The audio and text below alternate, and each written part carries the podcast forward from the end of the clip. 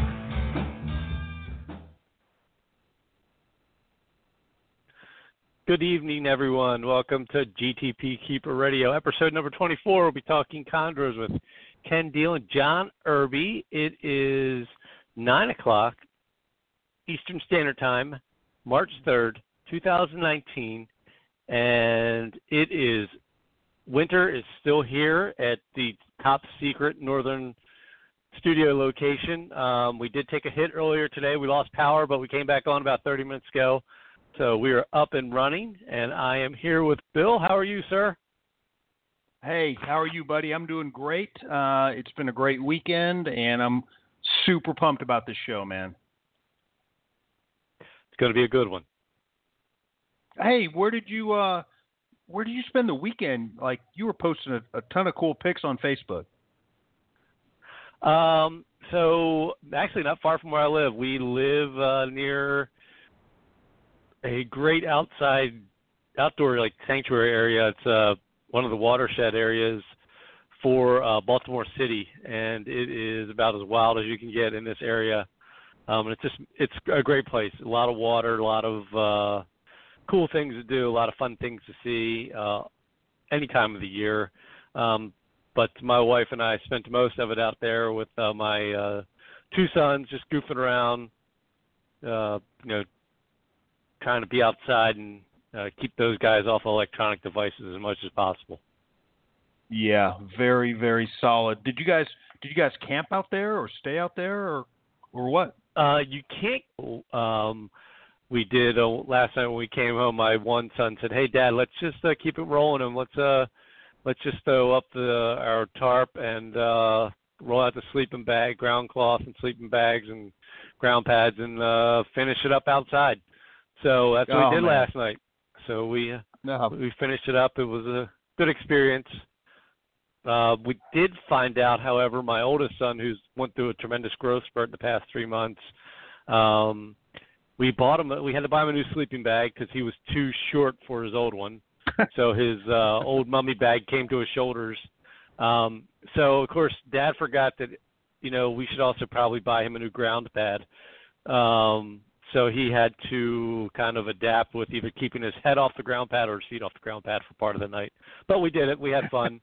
um, Well, well, you know, So- you you just remind him that you've slept in your car many a time, and you know that's going to make that ground pad look pretty sweet. with yeah, that's right. Without a ground pad, Right, without a with a pad. with a used pa- a used paper towel from a Carpet Fest to uh, cover myself with. that you had to that you had to borrow from Owen. yes, had to wrestle. Well, you were him. like you were like climbing mountains and stuff, uh, you know, out there. That, that looked pretty cool. That actually is not, we were not climbing anything. That was along the path, and it just had a ledge. And my wife said, you know, let's act like we're rock climbing. And we did it, and uh, someone was like, oh, I didn't get a photo yet, so we did it again. So actually, we were literally like six inches off the ground in that photo. Actually, my wife, you can't tell, but her one foot is on the ground. It just looks like she's actually mountain climbing. See, it looked like it looked like in the picture that she was using like some rappelling safety equipment, and you were free climbing. That's what it looked like to me. yeah. Well, You that's that how I you, you guys were probably up. Yeah, yeah. Well, I know that's how you roll, but I didn't know you guys were literally inches inches off the ground. Yeah, yeah, it was a good good photo. And then about uh, 20 minutes later, I fell in, into the water. So it was a good time. Oh my! You know, it's, You know, it's the- ironic. it- It's ironic. We were talking with John and Ken, and uh, before he came on the show, and this is going to be a very, very cool um, show. We've got Ken Diehl, who is old school Texas chondro guy. I mean, this guy has so much experience and knows so much history, and and and has some really cool stories. And then we have John Irby, who has for the last couple of years just absolutely blown it out of the park with with a lot of blue line stuff. So we're going to have a great um, combination of guests tonight. And we always say, you know, we don't want to do a lot of talking on the show. We uh, we like to kind of just get our banner in, say our our hellos and our to dos, and then get the guests on. But I got a few things I want to talk about tonight before they come on. sure. Do it. Let's do it. Well, the first thing I wanted to talk about was, you know, I'm newly retired. Congratulations. the first month has been absolutely incredible. I mean, just everything Good. that I'd hoped it would be. You know, staying busy, but just able to just, you know, dedicate so much more time and effort into the animals I'm keeping, and I've loved every day of it so far. Nice. Um, but wh- one of the things I got to do that I rarely had been able to do in the past was to start vending some shows. And I vended the Arlington NARBC show uh, in February. And I wanted to just take a couple of minutes and talk about that. sure, let's do it. Did you know that Gary Schiavino flew down and hung out with me and helped me that weekend? I did. He actually uh, asked me if I would uh, come down and do that as well, but I had a prior engagement, unfortunately. Okay. Um, so yeah, Gary flew in, and I have not vended many reptile shows. Um, I would say probably a half dozen that I've ever vended, and so it's still a little bit new to me as far as getting everything ready. So he came down on Friday and uh, early Friday. He had to, he got up very early um, because of the time change and got into the Dallas area.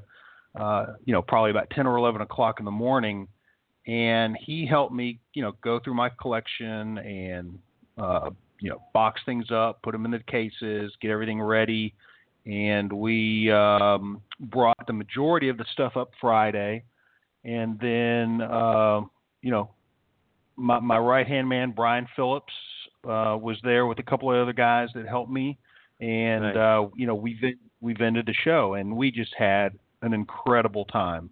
Uh, Gary was very helpful, and you know, he and I are, are, are just are, are very close and very good friends, and we just had the time of our life. And uh, the show went well. Um, I did bring some green trees up there. I sold a green tree up there, uh, but it was Good. yeah, yeah, it was it was good. Uh, it, they were more for table attraction though than anything else because you know, of course, I had the Royals on display up there, and uh, Absolutely. was able to, yeah, was able to you know draw a lot of traffic over because I was the only one there with uh, U.S. captive born and bred green tree pythons, and everybody knew it, and so had a lot of traffic, a lot of ball python people, uh, you know that uh, thought that the that the myths about green trees were they're defensive, they're not handleable, they're display animals. You know, I had five or six there, and we had them all out, and we were handling them all, and everybody was just amazed. You know that that you, yeah, you can handle these Nice. things. So that was really cool. Um, I wanted to throw that out there. You know, I, and I got to hang out with some great people. All these people are people that you know. Um, you know, besides Gary, uh, Forrest Fanning and his in, extremely pregnant wife Desiree.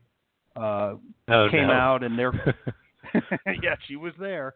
Probably not on her doctor's uh, advice to be traveling when she's due to have a baby in three weeks or something, but she was there, uh, and the, and the Cold Blooded Cafe crew were there. I got to hang, hang out with them. We did dinner with uh, with, with those folks Friday and Saturday nights, um, so that was really cool.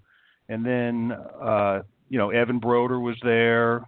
Um, got a visit from Matt Morris. Came up from Austin, which was unexpected. Oh, I had cool. no idea who was coming. I just saw him, you know, and said, "Wow, you know, I didn't even know you were coming." Uh, Jason Brumley and Brad, Brad Florian both came in and got to talk to those guys for a little while. Um, Mark Hager had just come in from Costa Rica and didn't come to the show, but he came and he ate dinner with us on Saturday. So, you know, just what a you know, just just some really really cool stuff, and I'm I'm so looking forward to being able to participate in more of those events now that I have more free time and and you know starting to be able to just continue to to propel this the reason that we started this show right? What what was it? We wanted to dispel myths Yep. about green trees. And i have decided decided for me personally that the way to do that is to go to shows and bring animals to shows. Because most of the people listening to this podcast they probably already know you know what we know that those myths are untrue that they're going to die you know on you immediately and that they can't be handled and they're display animals. And you know most of the people listening to this podcast i think by now know that uh, but the people at the vast majority of reptile shows still do not know it. And so Yep. my you know my kind of you know my mission is i want to change that. And so i'm really super excited about doing that. I'm gonna uh, i've got another show booked uh, the end of march march 30th and 31st a, a local dallas show here that i'm going to be vending.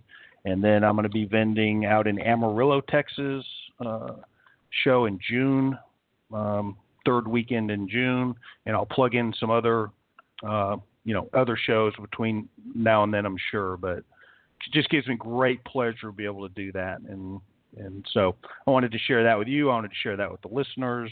Um, you know before we delve into you know into what we usually talk about which are our projects before we bring the guests on. And so you've had a busy year this year. Sure. i've had a busy busy and good year this year with with green trees so i just wanted to throw that out there first um, I can't wait to hear. I kind of know what you've what you're up to as far as green trees, but but let's fill the listeners Yeah. in on like what, what you got cooking.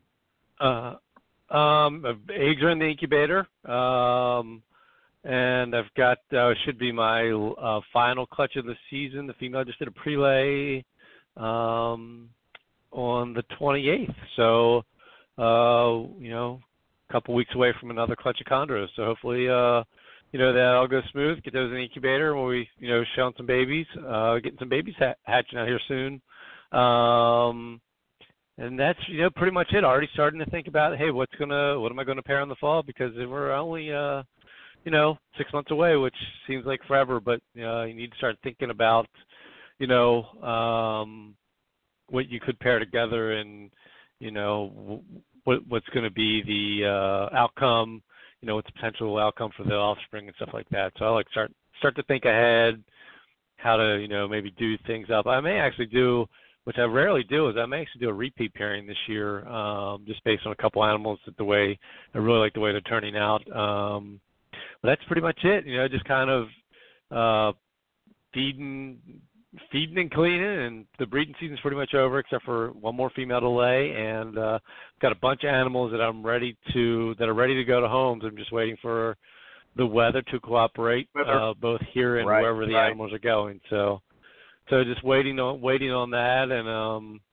you know that's pretty much it just uh just doing that kind of stuff how about you So what's how many going on clutches- down there with you Well, I was going to ask you how many clutches. So you've got one one girl yet to lay, but how many clutches do you have in the incubator right now? i have two in the incubator Two in the incubator and one to come. That's Yep. uh, yep I mean, I mean, that, that's kind of a slow year for you, right? Um, yeah, the past few years it's been a little bit more, but I'm okay with that. I only did three pairings. Yeah, they all sure. three took. Um, you know, Yeah. hopefully everything. The one clutch that was laid a few weeks ago looks really weak vein wise. So um, coming up on that critical period where if they're not going to um, get through the, you know, if they're not fertile, it's really hard to tell. The, the veining wasn't really strong on it, but they're in the incubator. None of them crashed yet, so uh, we'll just wait and see. But they're coming up on the going into the third week for those, I think. Um, so Is that usually one thing that- if they're that- if they're yeah? It's that third week that they're they're going to crash. yeah yeah that's my Yeah. experience. Normally, if they look like they're fertile and you kind of you know put them in there and you know that's normally when they just start to deteriorate. So um, we'll see how that one goes. So that's pretty much it. Um, so you know the three pairings I did they all they all took at least females you know laid eggs all that fun stuff. Or hopefully the, this third one will lay eggs and um, Yeah. Yeah, that's it. Next year could be Well, a big year if I go with everything I have available. So, but we'll see. Oh, oh, is that right? Yeah, but I don't know. it's not the breeding; it's Well, the babies. I know, I know. Believe me, I know. Well, um, I've got uh, one clutch on the ground, and it's it's kind of interesting. It's similar to yours. The uh, I'm I'm ten days in, and it was a clutch. It was um, it was a Matt Morris high yellow female that was bred to Jaeger, Yes. and got 13 eggs, and they they candled, but they candled weak. Um, ten days in, but again, you know, I who knows how how many and how far uh, they will go. But so far, they look good. Um, I did, as you know, you know the the sickness in my blue cyclops girl that panned out, um, and she had a Nice. nice. big ovulation about three weeks ago. Right. So total fingers crossed and prayers to Rico sent about that because that would be just like my dream when this when the sickness uh, was produced. That was like my dream snake.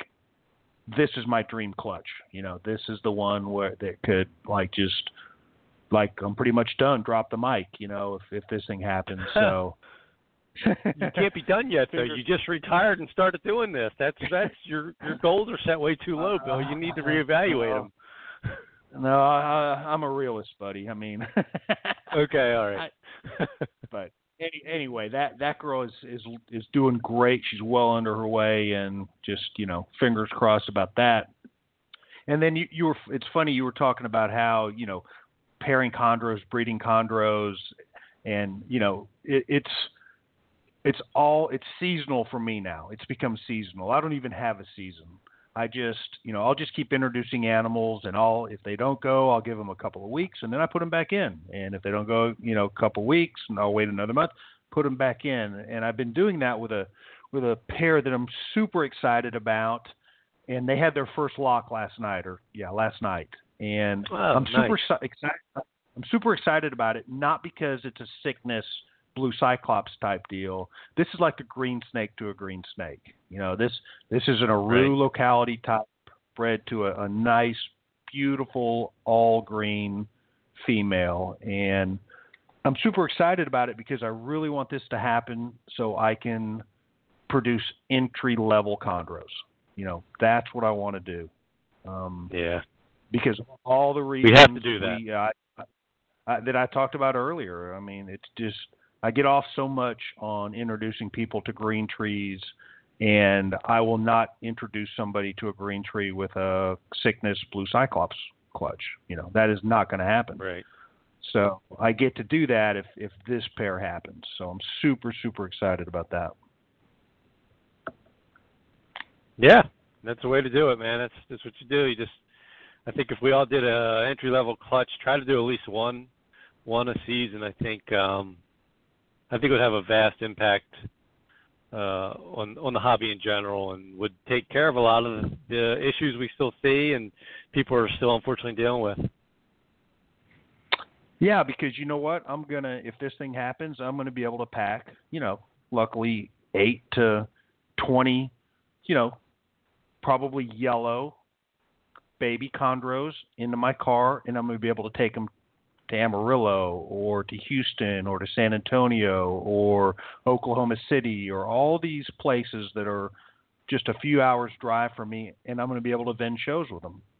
You know, and Right. that's how I'm gonna, that's how I'm going to be able to spread the good news. That's it. So, what about Tinley? You thinking about uh, Tinley in October? Will you be uh, vending there, Bill? I know you normally go, but will you actually be vending? No, I won't vend there. I'm going for sure. Got the plane, you know, got the ticket in the hotel. Uh, I won't vend there because nothing will be ready, um, green tree wise, and I'm I'm not going to waste my time and bring a bunch of royal royals up there with everybody else. So I'm just going to go Right, and okay. uh, and have fun. Maybe help you out if if, if you vend. Yeah, we'll see. Maybe uh, it's definitely on the radar. All right, good. I it was awesome. I think the last time you did it, you know, I, I had a lot of fun. I Yeah, think you had was fun. and uh, Yep. and you know you sold you sold some animals and and you spread some of the spread some of the chondro info. Yeah, definitely. Um, and I, I was with a great group of guys too. I mean, it just it, it can't be any better than who you who I was with. You know. Yeah. And, you know, we had a lot, of, just a lot of support people there too as well. Um, hanging out, ready to just you know watch things for you while you while you uh, were able to escape the table for a little bit, which is which is always nice. Sure. What about uh, Absolutely. we- also, Northeast Carpet Fest? Are you coming up for that in June or?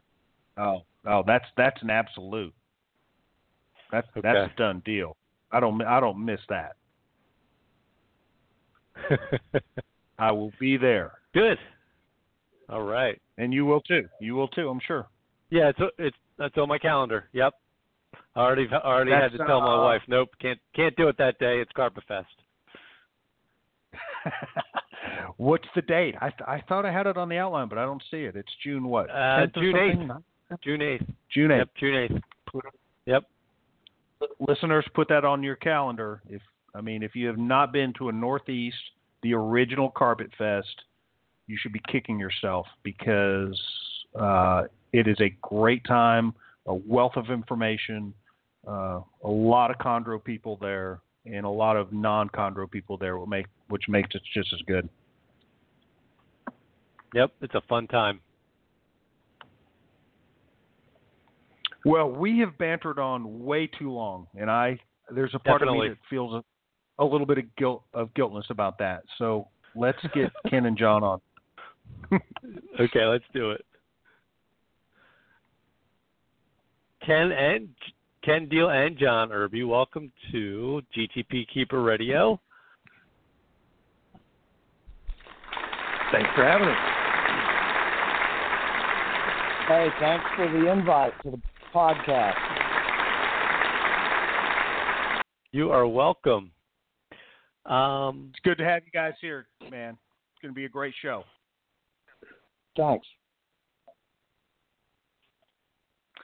Um, sorry about the lengthy uh, banner between Buddy and I. If you guys have ever listened to a show before, you know we routinely uh, do not do that because we know that uh, this show is about the guests. You guys are uh, the people that the listeners want to listen to. So uh, I apologize for that. But let's get to the meat of this. Um, you know, we always, when we have guests on, we want to know um, a little bit, just a brief introduction about yourself and uh, how you were introduced to chondros. So, uh, Ken, why don't you why don't you start and just give a brief intro and and how you got into the magical land of chondros? Hey, thanks, buddy.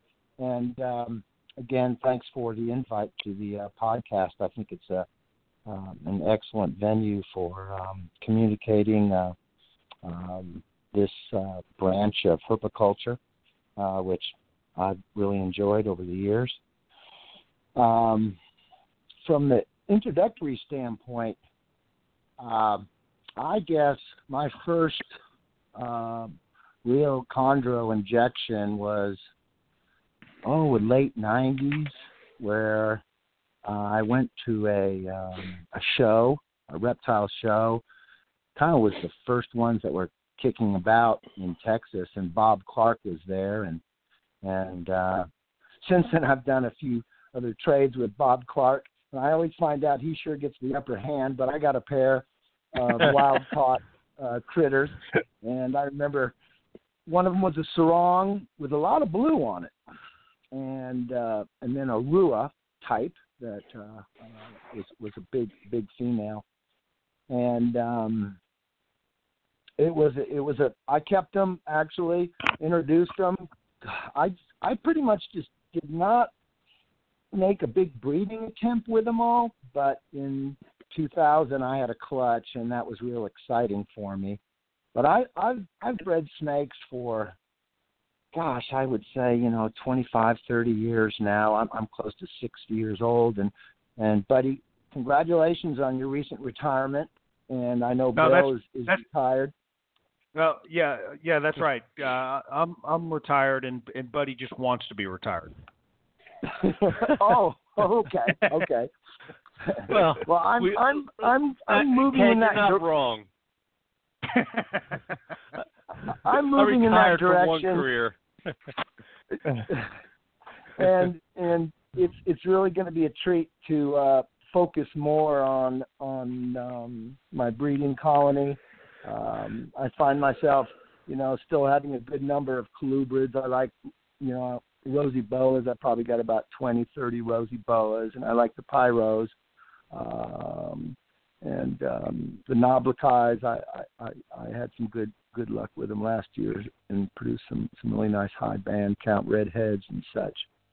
But chondros, I always have believed to be the pinnacle of, of serpents um, from uh, the breeding perspective. You know the different colors uh, as neonates, and um, and they really are a challenge, but it's a very rewarding uh, hobby.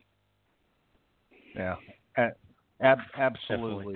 Uh, well, we're we're really glad to have you uh, have you on the show, Ken. You uh, you know we've we've had a lot of uh, guests that are in your genre, so to speak, of keepers, and uh, you know the knowledge that you guys have, and the you know the way that you guys have shared your knowledge and have been able to bring new generation keepers you know, like myself and like John, uh, into the hobby has just been, you know, we couldn't do it without uh, people like you. So, really glad to have you on, man.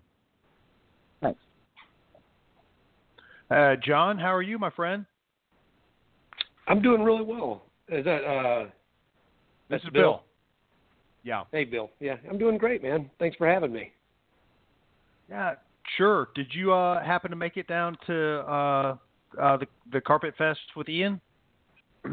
I did not, but um it looked like a really great time. I I I donated a voucher to it and um and tried to be in support of it, but um I'll need to up that to being in attendance uh next year. Yeah. Yeah. Well, well, definitely. I I went to uh, that Southeast Carpet Fest not this year but last year, and it was really good. It's very well done, and um, Ian and the people that supported that should be congratulated because you know they they raise they, they raise tens of thousands of dollars in that Carpet Fest down there. Uh, more than any of the other carpet fests, and uh, that money goes to, to great, great things. It, it it looked like a tremendous amount of um work and organization went into it too. So Ian I know he carried a lot of the load, um, and so and I'm sure there are others that I just don't know about. But yeah, they put a lot of work into it. Yeah, they did. Well, why don't you follow up with Ken and uh, just kind of introduce yourself to the audience and uh, hey, how you were introduced to Chondro? Yeah, sure. So yeah, my name is John Irby. Um, I live up in Virginia, and I I was introduced to chondros um, from the MVF and quite honestly Greg Maxwell's website um, through Google's algorithms or web searches. You know that was one of the top things that would pop up back in those days, and that was a website uh, that just had really high def, colorful photos of these you know, outstanding designer animals and and they just really lured me in and that was probably back in the mid 2000s um and then the first actual snake i got you know i drooled over those um online and learned and then bought a um snake from a pet shop for you know something three four five hundred dollars. Um a, a biak uh, male hatchling. It didn't eat for a long time and you know i cut, How- cut my teeth on that and How long ago? What, what you know? When was that? Oh, uh, that was in 2005. okay. Yep, yep. So back in 2005 is when I started keeping them, and um, I had kept, uh, you know, some carpet pythons and a and a ball python or two, but um, you know, those were all just um, short term until, and then when I got chondros, it's been nothing but chondros ever since. And so, yeah, so I started keeping them in 2005, and then the collection then just exploded and has kind of uh, ebbed and flowed since then. But yeah, I'm in it, I'm in it pretty heavy at this point. The collection's is the largest it's ever been. How many animals uh, would you say you're keeping, John? So, you know, if you take neonates out, um, Sure. there may be 15 or 18. Um, if you add e- neonates in, there, you know, 20 or 30 more. But on top of that, Yeah. 25 more. Nice, nice. Um, I I want to get back to Ken to to ask this question, but I'll I'll ask you uh, now. Who would you consider uh, some of your Green Tree mentors? Like, who are the people that you know? You mentioned you know one one person and how you kind of got attracted, but who are the people that kind of you you see as your mentors?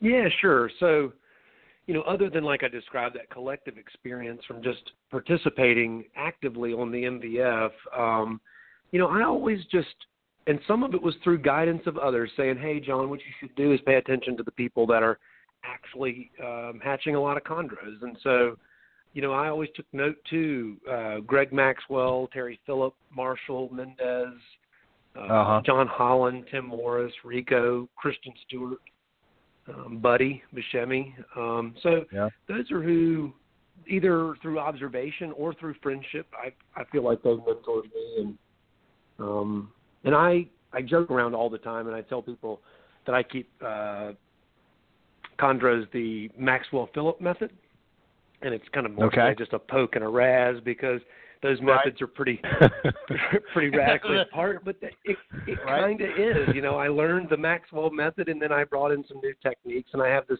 my bl- a blended style. So I I kind of tease them, but yeah, that really is actually probably accurate.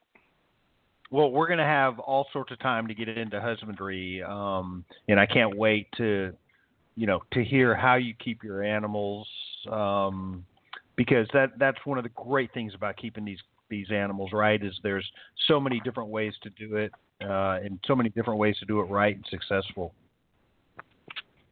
Exactly. Uh, I'm going to go back to Ken in, in one second and ask him about his mentors. But before I do that, could you kind of give us an overview of your collection? Like what, you know, what do you work with? I, you're, you're kind of a designer guy, right? I am. So my collection.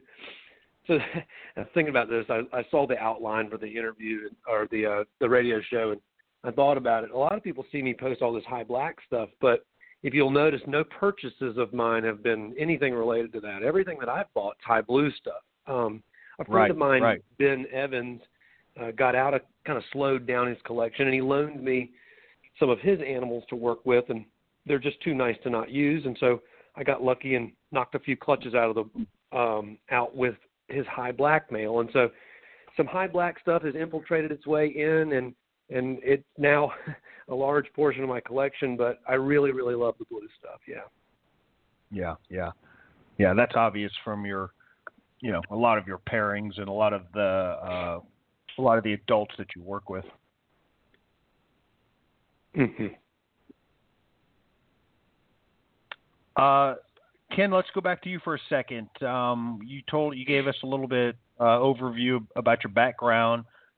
Who would you say were your mentors in in in chondros, green trees specifically? You know, not just not just reptiles or snakes, but who in green trees really did you look up to or went to for guidance? Well, you know, I, I can echo uh, a good number of the names that that John mentioned. Um, Yeah, he kind of he kind of took up all the good ones, didn't he? yeah, he well, you know, there was a, a clan of people in the late '90s and, and early 2000s that were refining the um, um, the hatching uh, in incubation techniques, and it really was, you know, there was a lot of early discussions of of how to do it and what was successful, and and and Greg Maxwell, you know, because of his uh, uh, marketing strategy, everything from books to being so vocal and giving information, um, uh, he he was inter- in, instrumental, I, I believe. Um, there there was another trigger in you know even before that.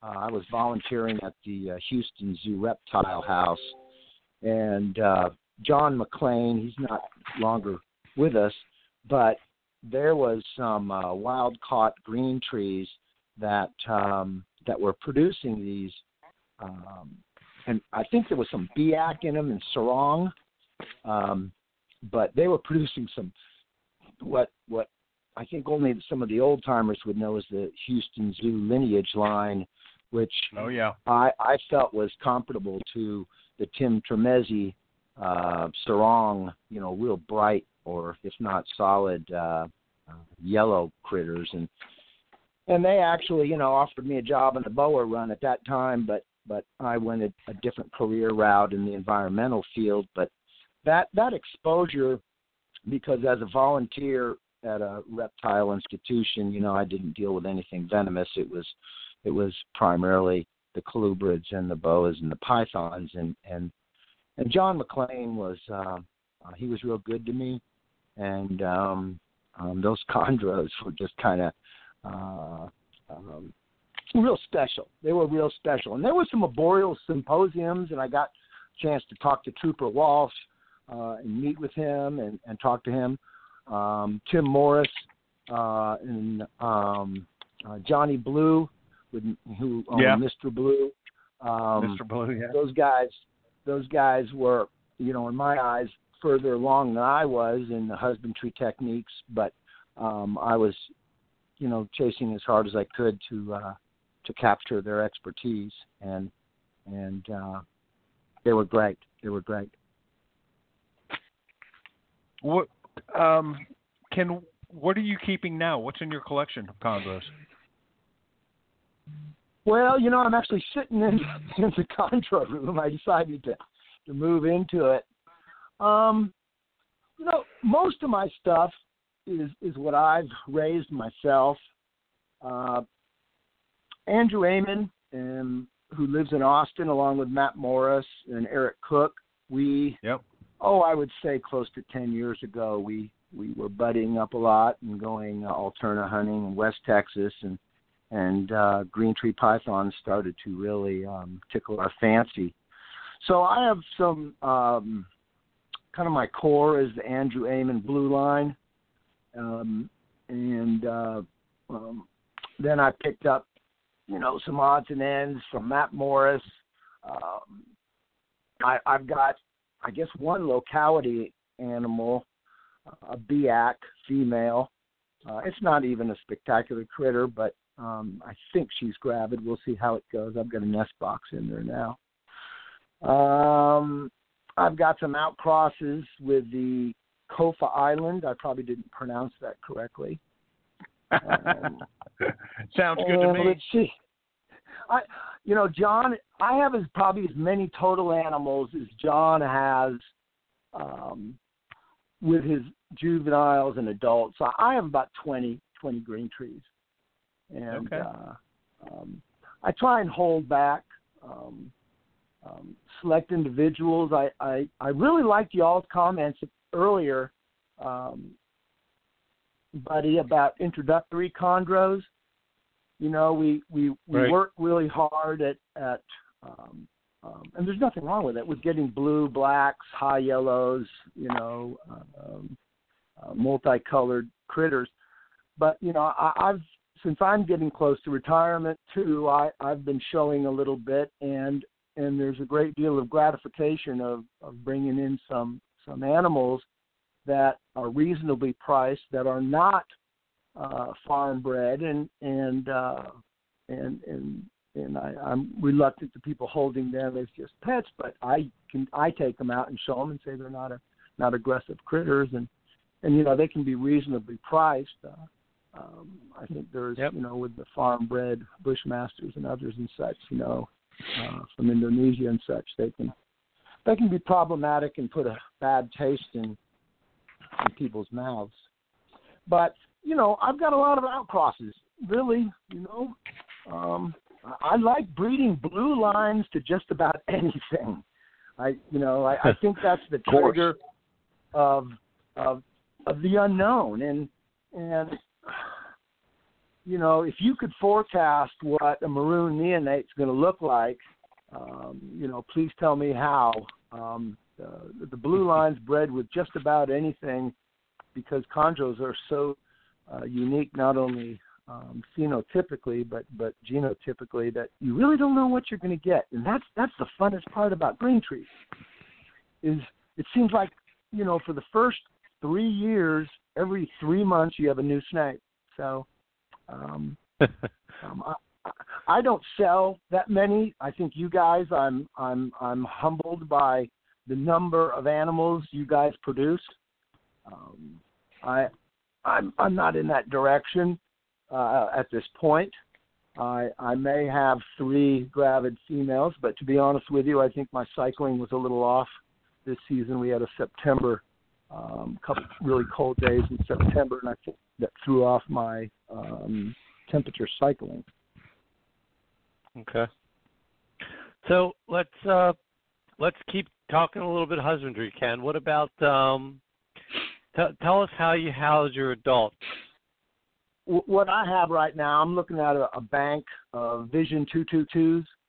Um, okay. I have uh, um, panels on uh, on one side, uh, pro heat panels, and uh, you know, of course, proportional um, thermostats for regulating them, and and then I put in, you know, sometimes natural wood.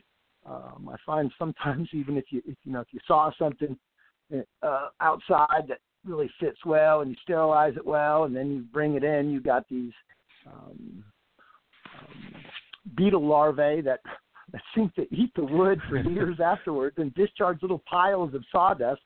But uh, I'll use PVC uh, many times, the, okay. the gray stuff, and and I I'm you know like like maybe many others you know I've tried a lot of different types of cage setups, but sterilization and simplicity um, with the consideration of having a, a secure area for the green tree uh, is what I try and focus in on. So I use newspaper um, and and a water bowl, um, you know, of, of equal size, and and and I try and spray the cages down depending on what season it is.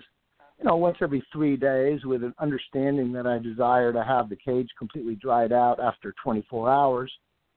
Um, okay. And and I, and I, I'm coming a little bit more to the thinking. I'll be interested to see what John John uh, thinks on this. Is is air quality?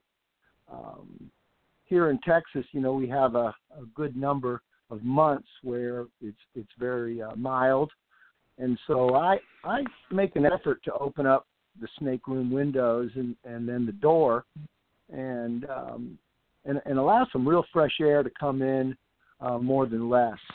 Uh, and, and I think that's that that's important.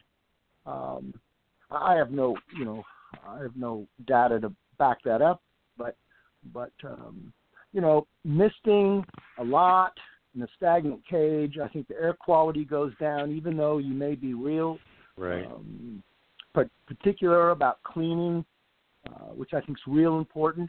Um, you know, making sure fresh water, you know, come you know, chondros compared to colubrids, you know, I still think you need to to up your game uh, a couple notches um, compared to you know um, gray bands or something like that. You know, they're they're a lot more durable. Right. But I use Vision two two twos, uh, buddy, to answer your question.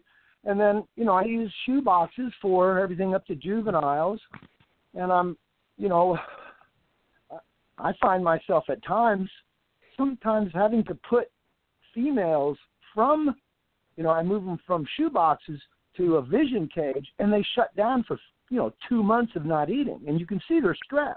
Right. It's just too much. and and there has been a few individuals I had to put back into a shoebox that was kind of dark in the back corner, get them online, and then and then uh, reintroduce them to a larger cage as time goes by. So, um, you know, I'll use a rack system and Vision 222s. Gotcha. Yeah, I think a lot of keepers they they they have similar experiences. I know I have where you, you know, you're ready to move an animal up, but maybe they're just not ready to go, so you have to you know, take a step back and uh, put them back where they were and let them become comfortable again and back on track. What about so uh, Ken? Do you do uh, your animals that are in tubs? Do you do you spray the animals in tubs as well? Yeah, I, I make an effort to spray the back end of the cage that has the bottom heat. Um, I actually have some larger racks. Um, I don't even know what you call these, but they're oh, I'm pulling them out, probably a foot and a half by, oh, maybe, maybe 14 inches high. And I had those, okay. this rack system for juveniles, um, custom built. And uh, I really like them. I, I actually want another set. The visions are great for large females that uh, seem to uh, acclimate well to a glass front and and when I introduce animals, I even got you know one still up. I'll I'll put newspaper over the front cage. There's not a lot of traffic in the ca- in the cage, but I still put newspaper up in the front and and and uh, um, just for seclusion. And, and now I'm on caffeine. Maybe it's a good thing, but I got a quick story to tell you about green trees and of course and photo period and seclusion. Oh, sure.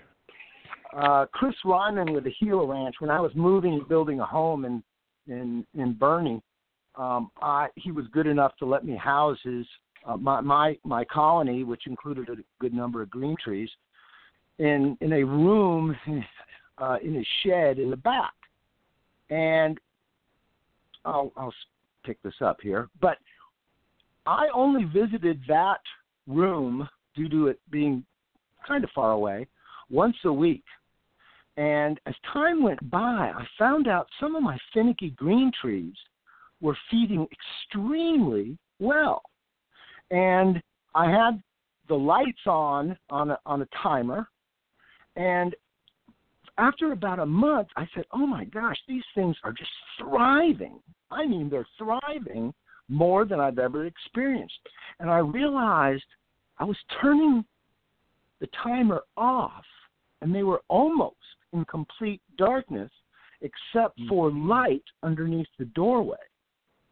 Mm. And I talked to Dave and Tracy Barker about it. I told this story, and they said, "Wow, Ken," they said they gave me some information on on how they believed a pinhole of light they can photo period off, and it wasn't it, it was it was kind of a, a good thing. Now I'm not recommending everyone keep their you know snakes in the dark with a little teeny bulb in the corner, but I, I thought that was that was fascinating.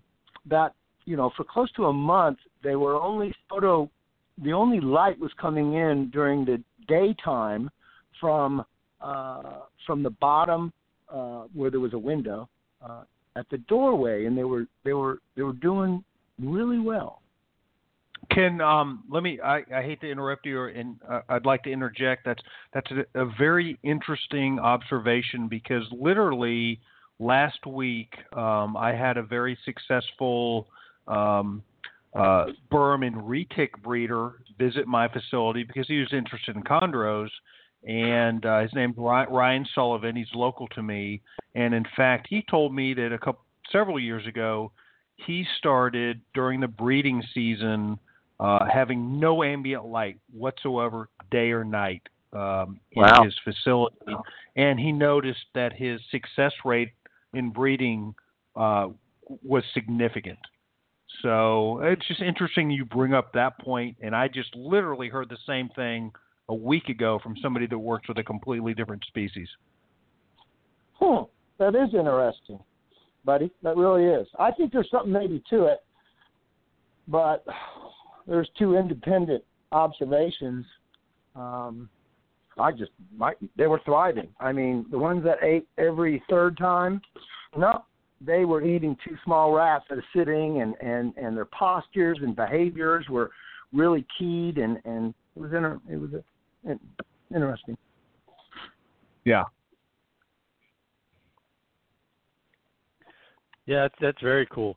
Uh, I will tell you that I actually cycle my light in my snake room. Well, years ago I took all the interior lighting out of my chondro cages, and I saw a big change in my chondros for the better.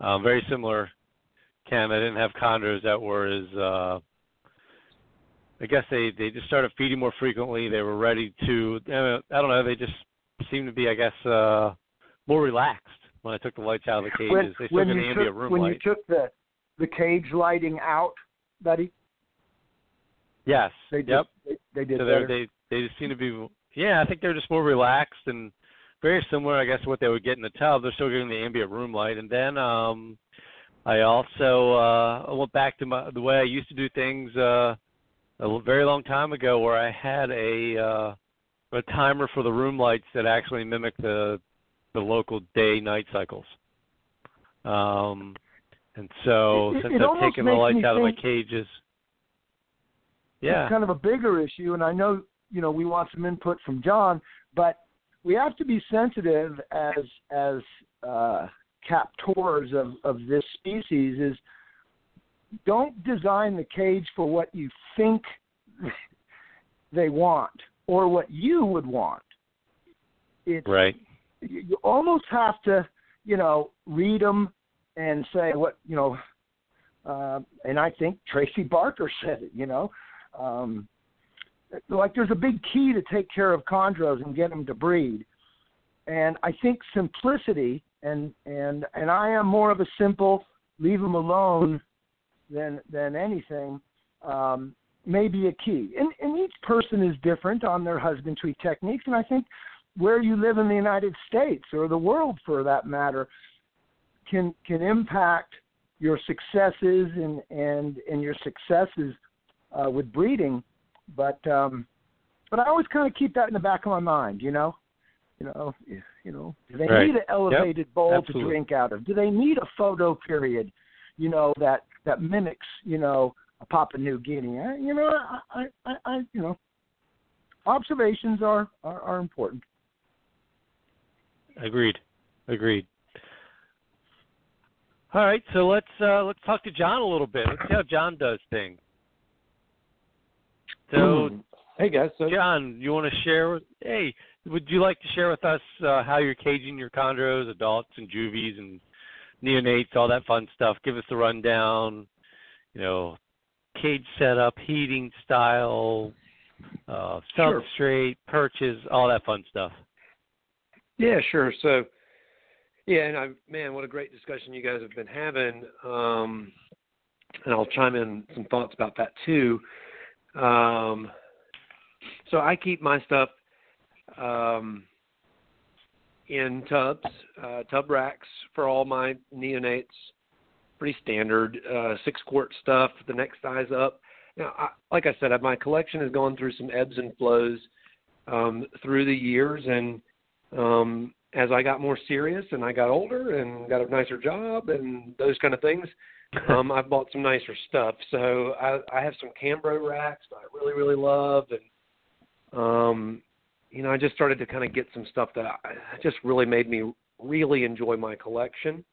So I, I step up from the neonate size tubs to the next size up in the the Cambro that you see people have a lot. That's uh, I don't know a foot long or maybe it's 18 inches long by uh, 10 inches wide or something like that, maybe 9 or 10 inches tall. Um, and then I also have some adult Cambro racks that are the big 26 inch long tubs. I think even um, Yeah, Bill's yeah, I've a got few those. those. Yeah, yeah, I do. Yeah. Uh, yeah, I've kept I've kept animals. I've bred females in those small yeah, females. you can. They're they're they're fantastic size. Um, and everyone has made a, a rack around them. You know, Animal uh, Plastics has designed a rack for me around them. Habitat Systems has done it. So you've got a lot of different. You can get these custom PVC builders to to make them, and, Sure. and now people like Animal Plastics has got the, the dimensions on, in stock, so they can they can pump them out. So so that, and then up from there, I keep uh, chondros in the kind of on their side uh, Rubbermaid tub with a face frame type style that Ben Evans popularized about ten or twelve years ago. Yeah. Yeah. Um, I've gone one step further, and he made his with a wooden face frame, very very Maxwell like, with the wooden face frame and the kind of jewelry uh, cabinet sliding glass doors like you might see in a display case. But I've done mine with uh, PVC fronts on them, and and just made them like a woodworker would, but out of PVC. And and I you know searched high and wide and found these really dark charcoal gray Tupperware uh, Rubbermaids that would work well in black PVC and kind of, and I use acetron uh, plastic for my perches and anyway, I just kind of went aesthetics on it. It's all black, so it's it's economy on one hand because I've used tubs, but I then treated myself with some kind of nice features that made them they look pretty slick and and then they're on a wooden frame and all that kind of stuff. So so that's how I keep them and. Um, you put uh, I actually use uh, John uh, radiating heat panels inside those tubs, uh, the ones that you turn on the side. Yeah. I do, and and and you know, and an interesting thing about my collection that's uh, different than a lot of people um, is I use center mount panels, and I got that idea from both Buddy and through Buddy, Yeah. but from Terry Yeah. and that kind of Yep. thing, and and I've really really liked that, and um, So, John, when you so do I that, you do not. So, John, when you do that, you do not really establish much of a temperature gradient, right? I mean, you don't have like No, half of the tub at, at at 85 and the other half at 75. You you generally have a tub that runs that you know 80 or 82 or whatever, right? That's right. Yep. Yeah, Yeah. with a with the option to get a l- to get a little warmer under the panel. So that's kind of Yeah. you know Phillips has really talked. Terry has talked a lot about ambient temperatures and more steady temps and less gradients and things like that. And so uh, it just occurred to me one day that the chondros spend a lot of their time on the cool side of the cage, and so you know I kind of got the, some of this is from talking with Christian a lot about you know tuning to the cool side. A lot of people talk about I keep my snakes at you know 87 degrees and it's like, well, is that the thermostat setting or is that the temp gun shot on the perch? Is that the animal's body temp on the underside, the top side, the wall temp? Wh- What does these what do these numbers you talk about mean? And um and so I talk a lot about thermodynamics and like understanding your caging and and understanding like the bottom row and the top row and the left side and the right side and the right and the side of the room that's over near the door and and you know, and kind of just getting a, a grip on your cages and understanding when I change this, it causes this, and when I do this, it causes that, and and and then the last, I guess, the last thing that buffers it all together is just the animal's tolerance or threshold for, or um, sorry, not range of conditions of tolerable conditions, and so obviously they have a range that they can stay in, but once you start getting things dialed in, they they certainly do. I have found with consistent conditions because the animals are temperature dependent on essentially everything they do. If the more precise and consistent your conditions are, the more consistent and reliable their their actions and behavior, especially when it comes to breeding. Um, that's been my experience there. So, so I keep them with center mount panels, and that that gives me kind of 85 ish um, in the center, and maybe 81, 82 on the on the sides, and then I just provide some metabolic rest in the form of a night drop all year round. How far of a Hey, night John. drop? Yeah, sure. Go ahead, Ken. Yeah, real quick, John. That that's fascinating. Do you do you have any perches in your center mount uh, pro heat panels? Do you have any perches that are um, in different heights, or do you or do you Yeah. just have one?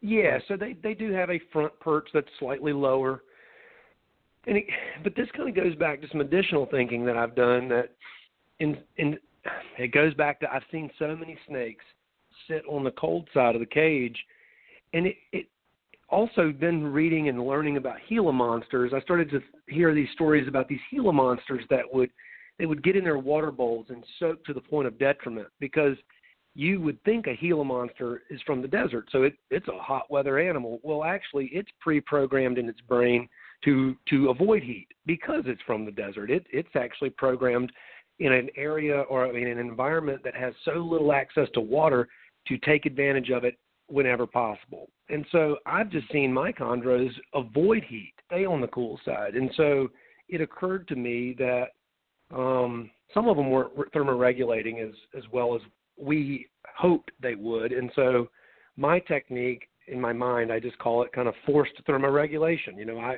I don't I give him some options, but I I pick the temperature that he's going to be at the majority of the time. And so I've just arbitrarily chosen a temperature that I think a chondro runs really good at. And you know, Terry talks about these ambient temperatures of 80. Um, I think that they do benefit from a little bit of a ramp up. And so, like I said, my cool side gets up to about 82 during the day, and I have about a four degree drop at night. So they drop down to about 78 at night, which gives me an average daily temp of 80. Yeah. And that's fine. And then they just have the option to go get under the heat panel if they want, which, as we all know, they don't do that very often. So.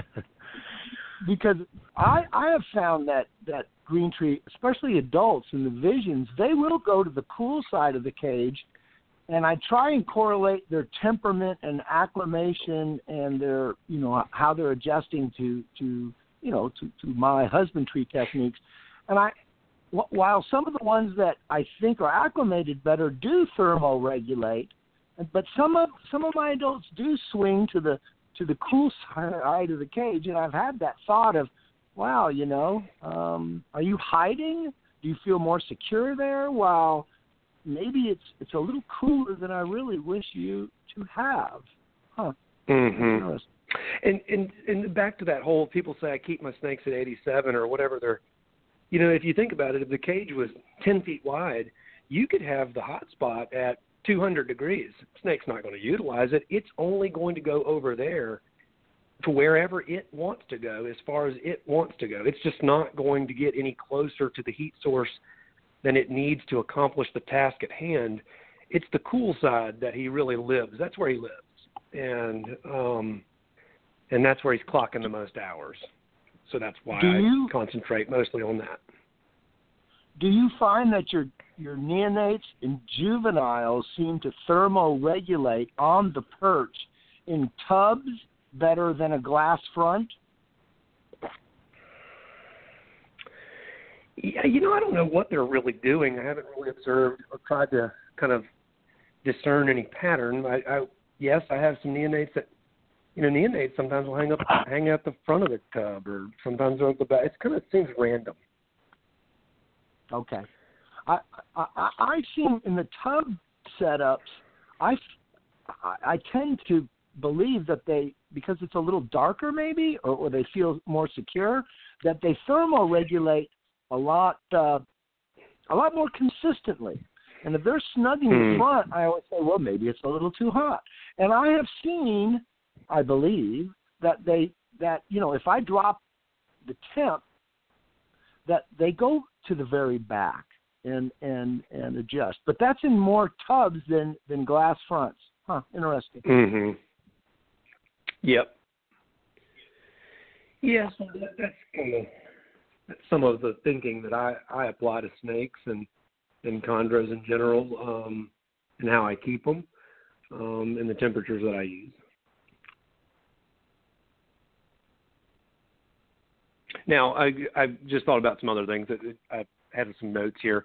So, like Ken, um, I do spray a little. I spray mostly in shed, um, and that's really maybe because I'm a little gun shy. Um, in the summertime, I'm fine. I, my stuff does just fine. But you know what will happen is I will roll into winter, and I'm doing the best I can.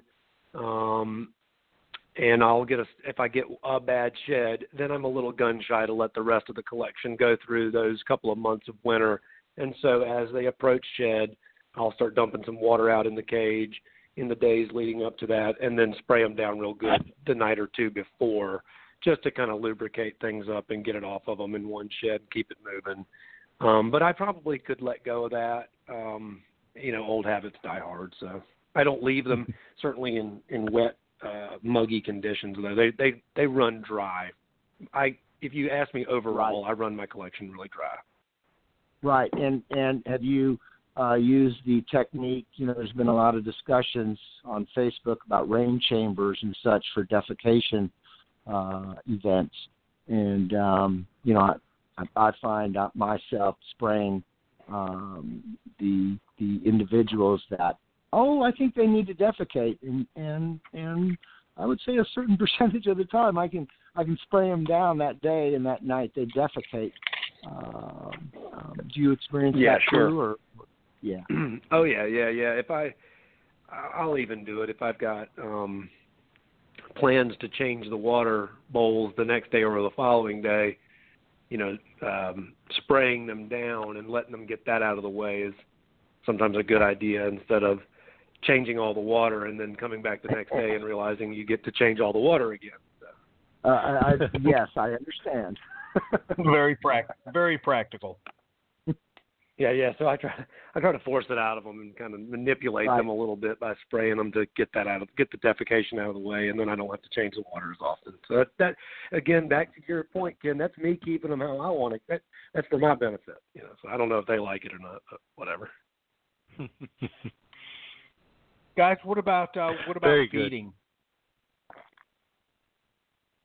Yeah, what about feeding? What what is your uh, what what is your prey of choice and your frequency in your uh, babies to adults?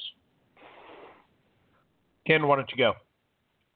Well, um, gosh darn it, I remember many years ago there was a bunch of research done on, and I think Rico was involved with it. At least he communicated the message on how much better mice were nutritionally than than uh, uh, rats, uh, you know, per per weight, and and for adult uh, snakes, um, I I I I feed small rats to my to my adults.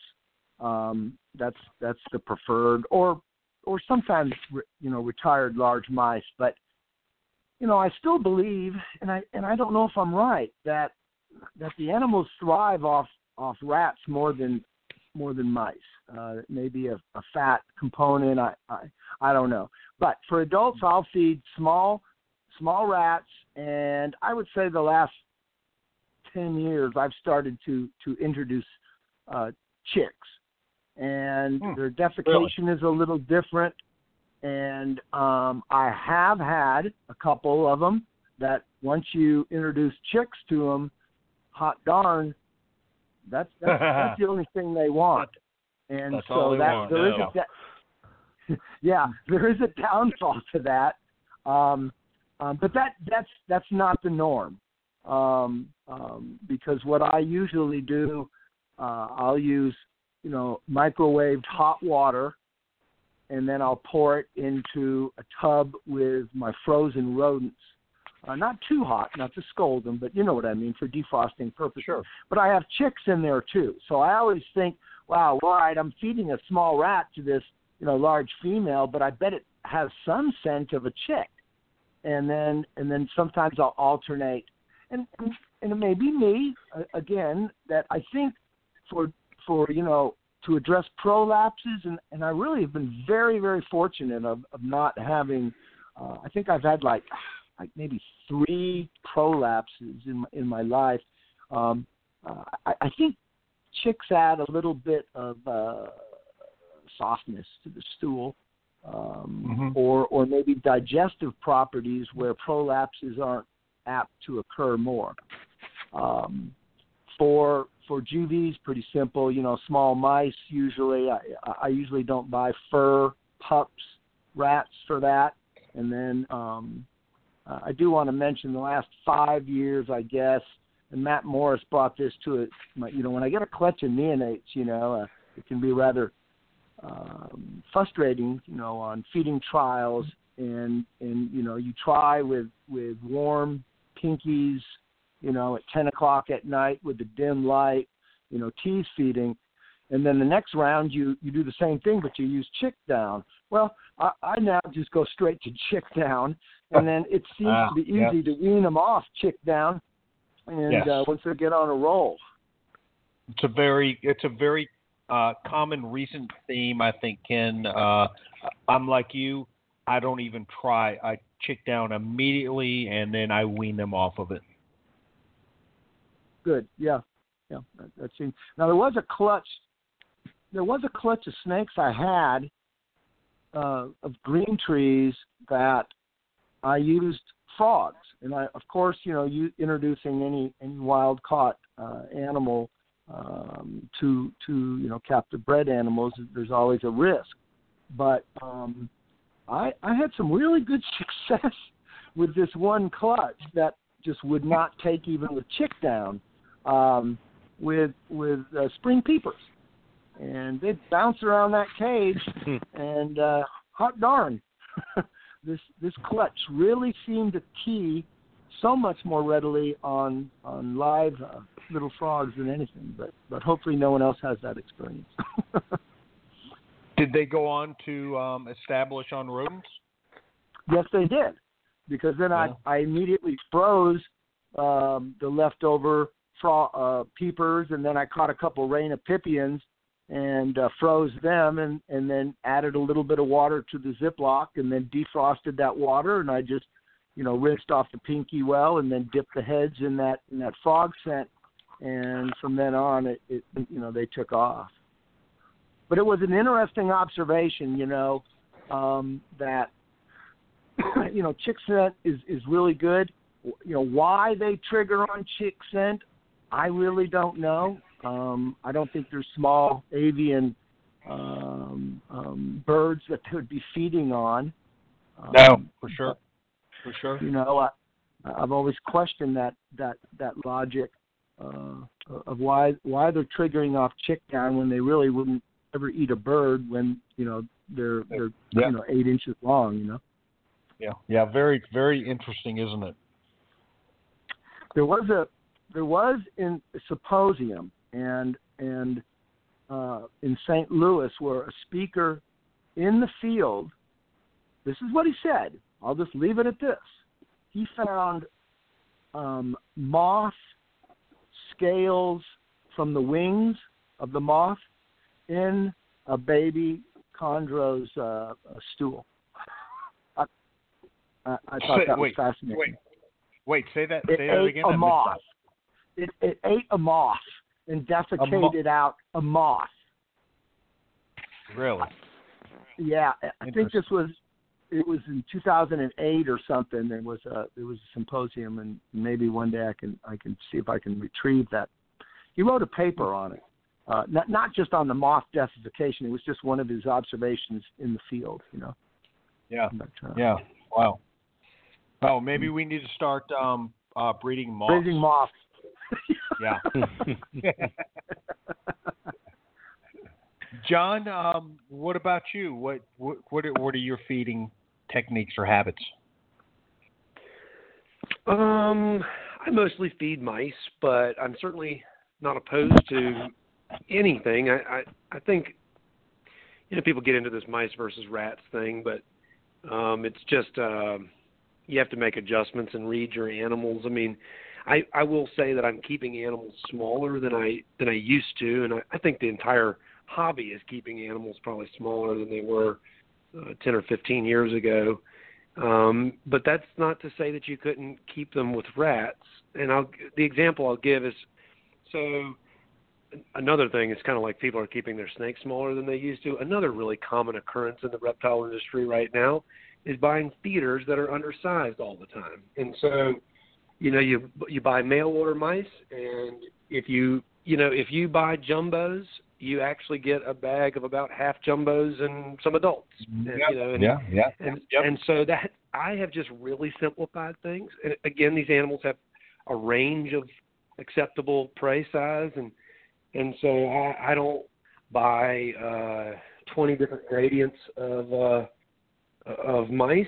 You know, I I jump from about hoppers or maybe small mice, and then I just buy, you know, ten packs or what you know in a, very large block of jumbos all at one time, and I just sit down with them and sort. I run open up four or five bags at one time and run sort. And I feed the small ones to the smaller stuff and the big ones to the bigger stuff and and so on. And so, you know, like my males, for example, Um, I feed them about once a month, you know, and I just feed them the about the largest prey item I can find in the bag, and um, and I feed them about once a month, and I just keep them lean, and so they eat about twelve or fifteen times a year. Um, now, on the other hand, I'm not I'm not one of these guys that's keeping snakes really, really ultra small. It seems to be a, a trend now. People almost encouraging each other to keep them about as small as they possibly can, and you, you hear these horror stories about people getting a yearling from someone and it's 40 grams, or and and it, some of this is just because of you know we're humans in this game, you know, and so customers don't want to receive a 40 gram yearling, and I don't care how much you explain Sure. it to them, they just don't want to. Um, Right. And and then also for as far as captive reproduction, yeah, I mean you can read all these papers you want that these things males are 225 grams and females are 450 grams, but they breed really nicely at seven or 800 grams. I mean a female just, you know, I I, I want to produce uh, green tree pythons, and so so no, I'm not keeping 2,000 gram females, but I'm also not keeping 500 gram females either. Um, I feed my stuff uh, somewhere into that, you know, 700, 800. I think probably my biggest female in my collection right now is under 900 grams, but some people would claim that she's a, you know, an enormous animal in comparison to a wild type. So, um, Yeah. that, that's kind of what I do. Yep. Look, John, I, I think there's almost. I, I I was going to say, I think there's almost been an overcorrection um, with people feeding their green trees. Uh, you know, I think we went through a period where people were, you know, maybe overfeeding, and I think we've almost swung around to where, um, you know, I think people might be underfeeding. And you know, you, you look at back at back at Greg, Greg Maxwell, he would feed his breeder females medium rats. You know, that was his consistent. You know, a medium rat. You know, that's a massive meal. Um, Yeah. They But, they you know, would think- recommend a three year old female in a thousand grams. I don't even know how that's possible. I know. I mean, but having said that, he was producing. You know, he was producing animals, um, and, and those females were laying eggs. And I, so I do think that you know people that have gone to a strictly all mouse diet, and um, you know, I feel primarily probably 80% mice. Um, I do feed small rats to my larger females. I, you know, I mix them up. But when I feed them a jumbo mouse, I'll feed them two easily. You know, they- they'll take down two of them, uh, particularly when I'm getting ready to um, cycle them into into a breeding, uh, you know, to a breeding mode. So I I, I think we got to be careful that we don't go too far in the opposite direction and and underfeed primarily female uh, uh, uh, chondros because I think you can get stuck in this in this two and three year period where if you underfeed them, they're going to be they're going to end up as very small females, and then you know, they may not they may not be productive as adults. Well, you know that that actually brings up a great point. Um, and, and like you said, I, I'm I'm not about overfeeding a snake, and I'm not about obesity, but I am. This is captive husbandry, so citing examples of wild type chondros size doesn't do a lot for No. me. I'm trying to No, no, maintain a captive nor, collection, nor but I. Absolutely, but nor what I. I was going to say was these these I have determined, and this is just from receiving some snakes that are small and seeing it happen. These snakes have growth milestones that have to be achieved by certain ages, or it That's right. forever changes right. their trajectory. That's right. And if you give someone a snake, and I I've I've seen it, you know, in 250 grams at five years old, or 300 grams at five years old, and it's a female, that snake is going to have, and and then when you start to try to crank up the meals and put a little weight on it, she clogs up because of intake, and so when they are young, they are rolling and they are growing, and even if you don't want to grow them to that eventual size, you can always pull back on the stick later and stop them at 700 or 600 or whatever. But they they need to be, and I don't mean crazy, but they need to be growing when they're youngsters. Yeah. They need to be coming on along and hitting these things, and then the future owner can choose whether he wants to change that trajectory or not. But if you deliver the animal at 35 or 45 grams at 15 months old, you may have changed that animal's um, size and reproductive everything about that animal for the rest of its life. So. I, I couldn't agree more, and and I would love to hear Buddy. You know, of, of all of us, uh, Buddy has probably produced uh, more, you know, animals and have brought more juvenile animals along in feeding. So I, I would love to hear his his input on this. Yeah, well, you're talking to the guy who used to feed everything rats, um, just because that's what I did, and uh, I never had any of those problems everyone ta- you know talked about that they had with rats.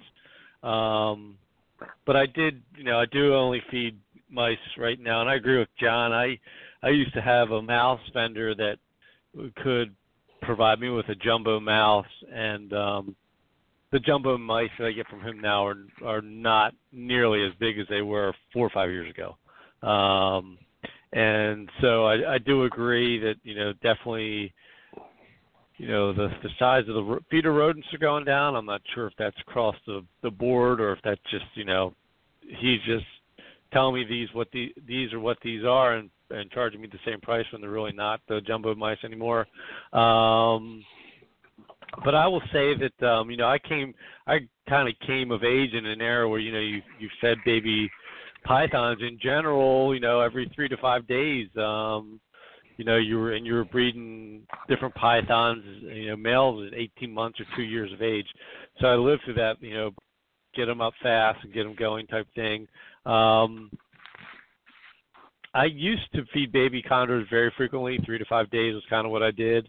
Um, I just noticed that uh, they fed and they they definitely grew really well. Um, but I also noticed that oftentimes they just didn't have that feeding response that I wanted from them. So I just started pushing the time out. So now from you know, for me, young chondros, even you know neonates, you know, once a week is what they're getting. Um, sometimes every ten days. But I've noticed that um, they tend to start feeding, you know, feeding aggressively sooner than they were in the past when I you know feed them more frequently. Males, I'm kind of the same way as John. You know, 12 to 20 meals a year. You know, small small mice, small adult mice. Um, females, you know, jumbos. Sometimes every you know, sometimes I'm a roll and I'll do it weekly. Sometimes I do it every 10 days, and you know, sometimes I'm like, ah, if I you know cleaning out snake cages or if I know I'm going to be out of town I want to reduce the load for the folks that are coming in and do the husbandry for me, I, you know I may skip a, a couple weeks. So I'm pretty much all over the board with feeding frequency. Um, I will say, you know, I pretty much agree with all the all the size things about what John had said. I think, you know, 700, 800 gram females are perfect. I've had females that never really got much bigger than 600 grams. Um, and you know I waited until they were you know five years of age before I actually tried the breeding for the first time. But you know I realized I could definitely make this snake way more, but I don't know if it would actually uh, increase the quality of life or the quality of the uh, animal she may produce in the long run. I, I there def- I agree there definitely are milestones. Um, I think a lot of people are are, are very uh, very cautious with feeding in regards to preventing prolapses. Um, sure. I know. Well, you know, uh, if you ever talk to Tim Morris, um, you know the things they did back in the the old Condor days were um, they never fed three. If the snake didn't eat after the third time, uh, I'm sorry, defecate after the third feeding, they didn't just didn't feed it anymore. They waited until it defecated. You know, sometimes that can be a long time for a chondro. Um, so and I think there's a lot of you know give and take in there, and people being wary that you know they don't want to have prolapse animals. They'd rather have a little bit smaller. You know, it's all over the board. I won't say you know someone's someone's way of doing it's right and that way is wrong. Um, you know, we've kind of changed things um, as as we've moved forward. Uh, you know, they definitely I don't think they need to eat as much as they do in the you know as some people feed them you know, definitely they're getting better meal quality. Um, and I think uh, I tell you definitely one thing is talking to Ian Bissell is that uh, you know the stuff that they, the food that the rodents eat is designed to grow rodents, not provide good nutrition to snakes. So that's a, that's Hmm. an interesting uh, topic that Ian has told me in the past. It always sticks in my mind. Um, Hmm. And I've often thought about, you know, should you know should we vary up their their diet a little bit? But I'm always fearful about you know doing the chick thing or you know going back to rats and stuff like that. I thought about doing African soft furs, um, but I just I just never I've never done them because every time I I try to to at least pull the trigger to try some of them, there just no, none are available. So for me, it's going to be you know, just rodents for now. I get I mean feeder mice for now as far as rodent prey for my animals. So, buddy, um, you said you you know your mainstay was for for a long time you fed rats. So why Yep. did you switch? Did you have a personal experience, a bad experience feeding rats, or you just listened to a bunch of other people that decided mice were a preferred meal? Um, yeah, no no bad experiences. You know, I didn't have prolapses, and I had some really big females. That's for sure. Um, and it was just a habit that I learned with breeding other species of python. As soon as they could were big enough to take a you know a rat fuzzy, um, you just you just rolled rats right into them. And um, my animals are definitely uh, the first several clutches I had if you were com- were to compare yearling sizes, I mean, my animals were definitely, you know, way, you know, much bigger. Some people like, you know, would, would think they were maybe even two years of age. So, um, and just talking to Rico and seeing, you know, all the success he had had with just using a, a mouse diet.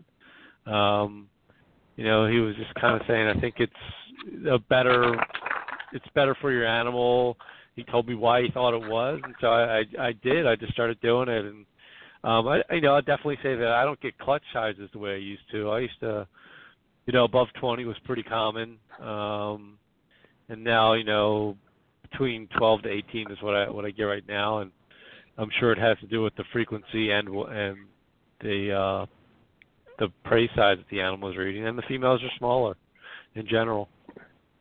Yeah, yeah. That's I mean that's good stuff. And if it's better for the uh for the female for their longevity, I mean absolutely, it's a no-brainer. You know, keep them small, feed them feed them less. Um I I just have this feeling um that and I've looked at some of the sizes of some animals that people have posted in the last couple of years um and uh I agree with John. I think that some people are getting behind the growth curve on these animals and you know, it's it's a balance.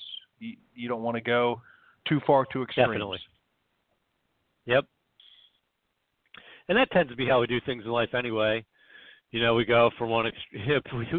We we we always like, oh, I'm, I'm I do everything in moderation. But if you look at a lot of what we do, we tend to do things in extremes.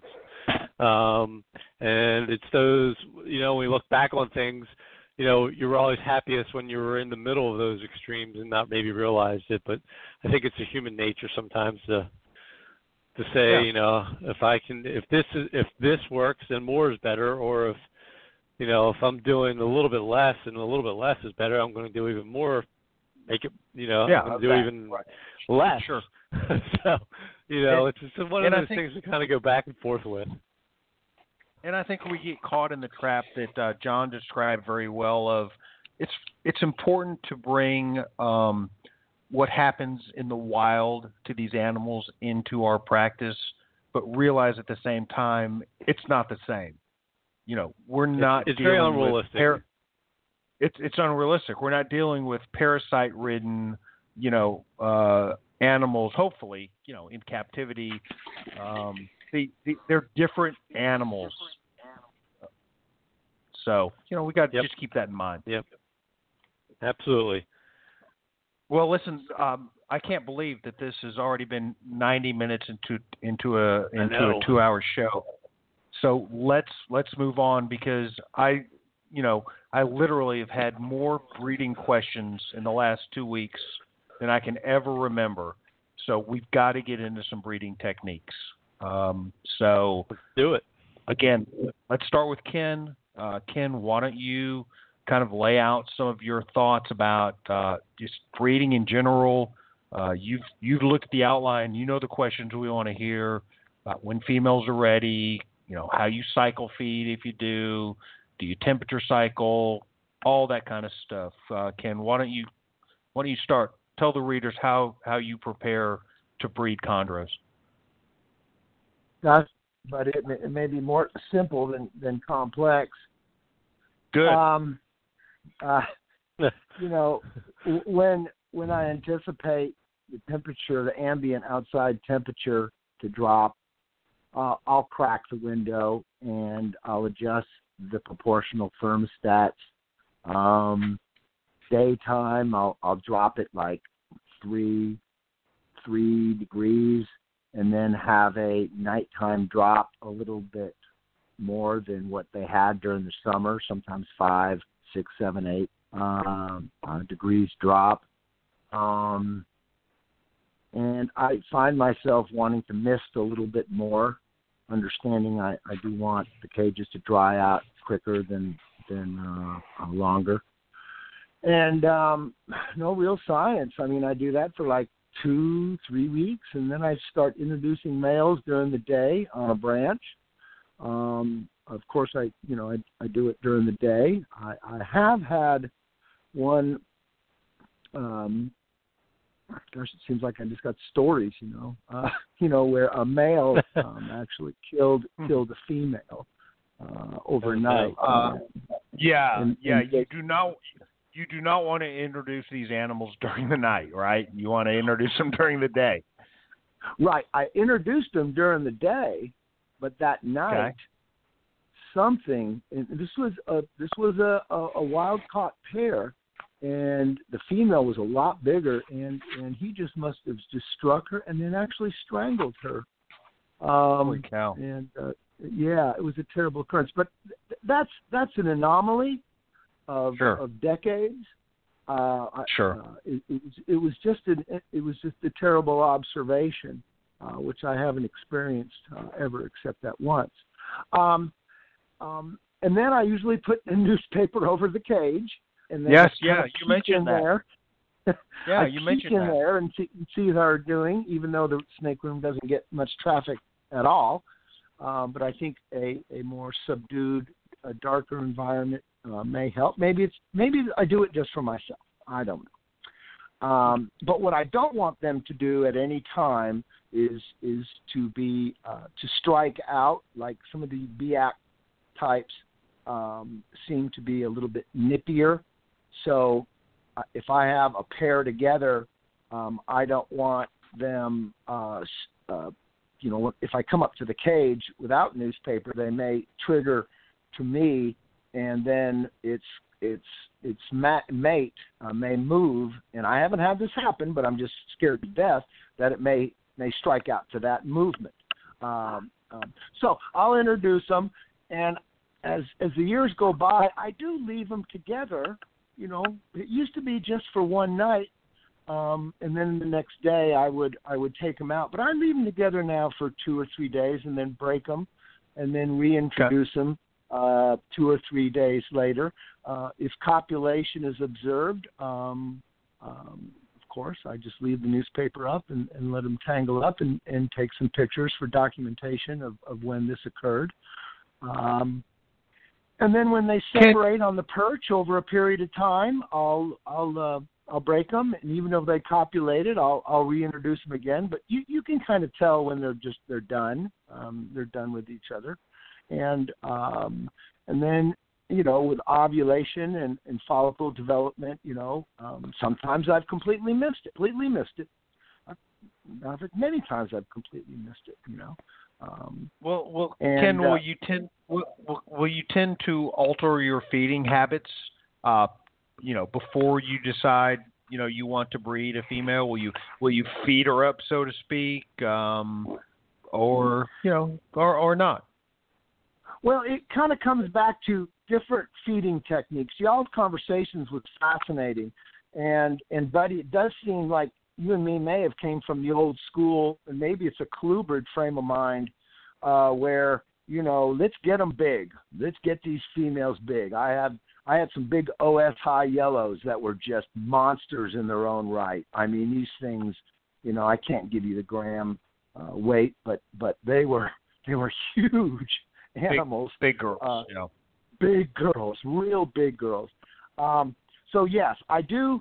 Uh, I guess the evolution of my feeding is I if they don't eat, I'm okay. I'm okay with it. I actually had one snake, and, and you're going to roll your eyes. Thirteen months, a male, wild caught, did not eat. It then it gorged itself for three, four months. Every four days I fed it. Then it stopped. Yeah. Then it stopped for another Yeah. six months. So Yeah. it, it really is a great sense of peace to say, "Oh, you're not going to eat." Well, that's just fine. And of course, males seem to be uh, not uh, uh, frequent feeders as as females.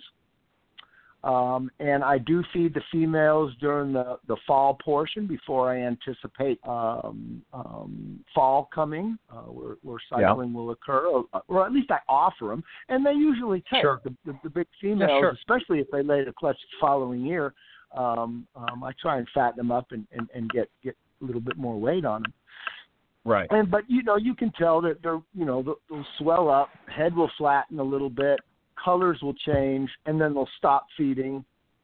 And um, That's you a know, really that's a really them- good that's a really yeah that's a really good sign right when you have a, a female that's just ravenous and then Right. all of a sudden she turns picky and then she just doesn't want to eat then you're like oh yeah this this is good stuff Yeah, yeah.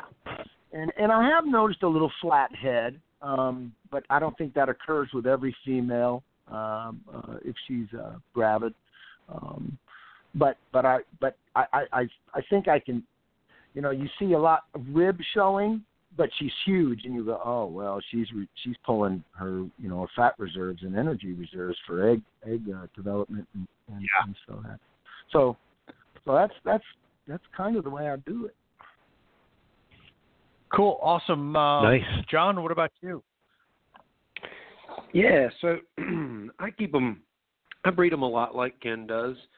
Um, one thing he was talking about, you know, he puts them together and then pulls them apart. You know, it, it's not that way every time, but something that I've um, tried. I had a female. It's actually my female striptease. I tried her in the fall and she didn't get gravid, and I tried her this way and that way. So I decided in my mind. I said, you know what? I'm going to. This is not how I do it all the time, but it made me think of a new technique, and I said, you know what? I'm just going to put the male in there um, for one week, once per month, forever, until Right. I get her. Yeah. You know, I, I'm Yeah, going to that's what I'm her. talking about. And yes yes and I just know these things have enough sperm retention that it, it's going to get her. You know, and then once I start seeing things develop and kind of start to cook, you know, then I'll I'll um change it up. And so anyway, I got her gravid that time, and it it made me realize, man, I was like, I just was able to keep the stress down because. You know, they spent a lot of time actually not together. And so I bred them, and it just made me think about you know you can read these things where out of a month you know they might have because they we all know that the best copulations and the most aggressive breeding is right there that first few days and then it kind of tapers and so Yeah. You know they might yeah you might first read them first few hours off first few hours Right. sometimes right a lot so of times might you breed put them that for two or three in- days right Yep, yep, yep. And then a week or 10 days off. And so over the course of the month, I might introduce them three times three days, 10 days off, three days, 10 days off, three days, something like that, and total up to a little over a month or something. And they spent the vast majority of their time actually not even together. But the time that they spent together, they spent locked up. And so that's been some thinking I've been doing. And then the other area that I, uh, in addition to some light cycle, you know, I cycle my lights along with the the temperature and and some things like that. And if I'm not getting any action, sometimes I'll cut the light cycle down from 12:12 to um, 11:13, and just really shorten that day down. Um, see if I can just get them to kick over and and go on into development. Um, and that has seemed well. I don't you know I don't know if they would have otherwise, but it it has seemed anecdotally to to work. Um, but the other area that I'm really uh, doing a lot of thinking around is around food ramping or food cycling. um, and you hear people talking about it online, and and you you even I think in that um, Terry Phillip book they had a chart. I think David Brahms mapped that chart out on a graph, and it showed Rico's technique, and he was ramping the animal up, and these and it all coincides with shed cycles and temperature cycling, and you can almost kind of like just imagine what he was doing. You know, like all right, well right there he's starting to cycle. Here comes a shed. You see the follicle development that he got from the from the um uh not sonograph but um ultrasound, Ultrasound, and you know yeah. it all, there it is you know so it's it's really cool um and so I've been thinking about food ramping and the one point I want to make about food ramping is let's say you've got a female that's three or four years old and you plan to breed her the following year it kind of goes back to that underfed thing if she's and you're just you got the pedal down and you are just slamming toward whatever your target is. Like I want her to be this size by five years old, and that's going to land right there in the fall. And you know, November is going to be there, or October or whatever, and I'm going to breed her. Well, if you've got the pedal down all the way to then, you can't ramp her up, and so because she's just all the way ramped up, and so she can't feel the, in this case, not environmental stimuli, but she can't feel the the the difference in her food intake. And so in order to do that, she actually needs to be you hear this all the time. You hear people say, I'm going to get a few more meals in them, you know, before breeding. Well, if that female is 100 grams shy or 200 grams shy or whatever of your of your target, whatever you your human brain thinks she ought to be, three or four extra meals prior to breeding is not going to get her that weight. She's actually not going to gain after she she might look fat and thick tailed, but that's just poop and food.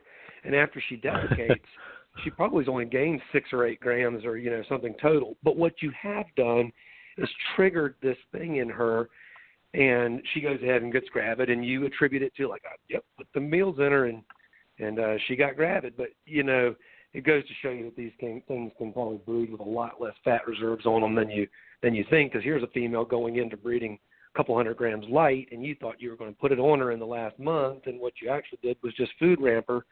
And what you were doing prior to food ramping her was fasting her with your underfeeding, and get you know Right. here's the picture I'm Right. painting. But Yep. but so you can you can observe these things and use it to your advantage. But what that means is she has to be of what again your target doesn't matter. You're you're just you're the one in the driver's seat. You're the adult or the uh, human, and so she just needs to be there in the spring. And so um now after an animal seven, eight, nine, ten years old and she's a really, really mature female, but if you're trying to breed a female in that first season, whatever you want her to be in the fall, she needs to really be there in the spring with no attempt of trying to race toward that finish line. That way you can actually pull back on the stick right prior to going into breeding and lighten up those meals. And again, then you go back to that technique we were just talking about, a few extra quick hitting meals, you know, bam, bam, bam, right back to back, you know, once a week or, you know, feed her once and then feed her five days later and then pair them up. Those kinds of things um, seem to kick them into gear. And, and that alongside coinciding with um, those real nice sharp temp drops and some light changes and, and maybe some barometric pressure changes outside. And, and it, it seems to kick them on into gear. At least that's been my experience.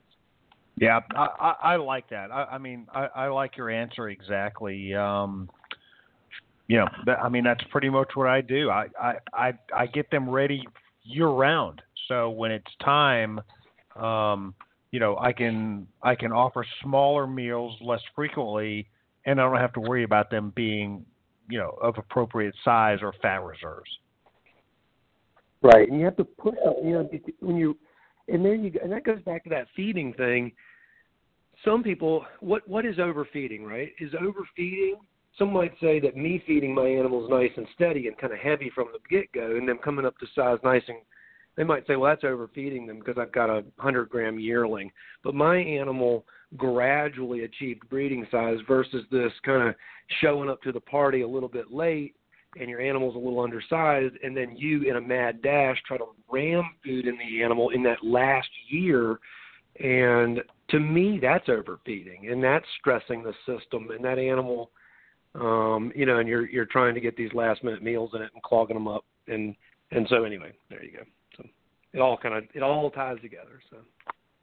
Yeah, and it, it, you know, it's it goes back to the theme of it's a balance, right? I mean, you know, it, it it's a balance.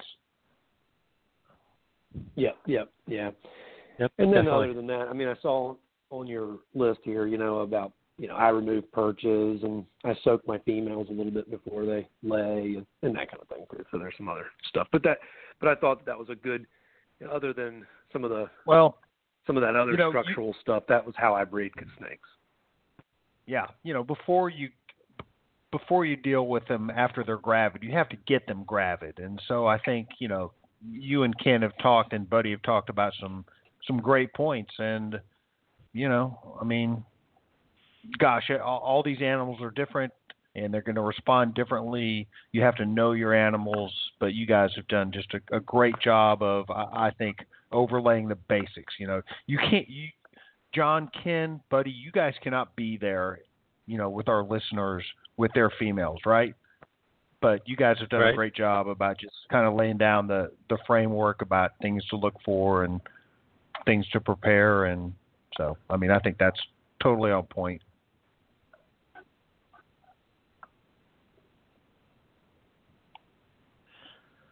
so, So let's. Let's talk. I I was just yeah, I was ahead, going to say, all right, so let's let's say we get lucky, you know, and and your female's gravid or you think she's gravid, and so John, you were talking about you know some of these things that you do afterwards. Um, there was a recent post on Facebook, uh, a poll, you know, do you soak your gravid females? And all I think I, every person I saw said that yes, they did, except for Gary because he had a bad outcome. I think he soaked a gravid female that prolapsed. So, you know, how important is it, do you think it is to soak a female once she's ovulated? Ken, why don't you go Um, ahead? Yeah, go ahead, Ken. Well, gosh, guys, um, I never have. Uh, Okay. Well, uh, there we go. There's two vo- There's two votes against. and and I'll be interested to see to, listen to to y'all's response for the people who do.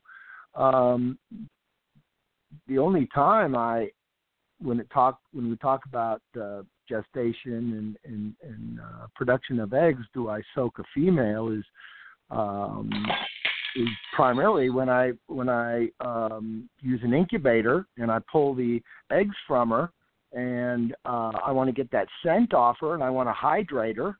I will, and she's thin, and and and uh, and I want to get her uh, um, the scent off them, and and and I usually put you know warm water uh, for a few hours, and that's it.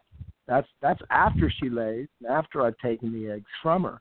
Uh, a pre-soaking, um, gosh, I I I I would I I wouldn't want to do that. That would be my gut feeling is to pull her off the branch and disrupt her from thermoregulating and, and the development of eggs. That, that, that's just my thought.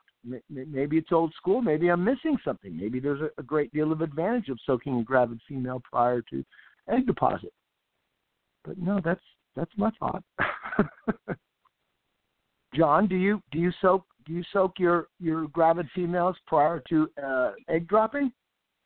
Yeah, I have, and and it may be one of those things about you know I've you know I I got the idea from someone else.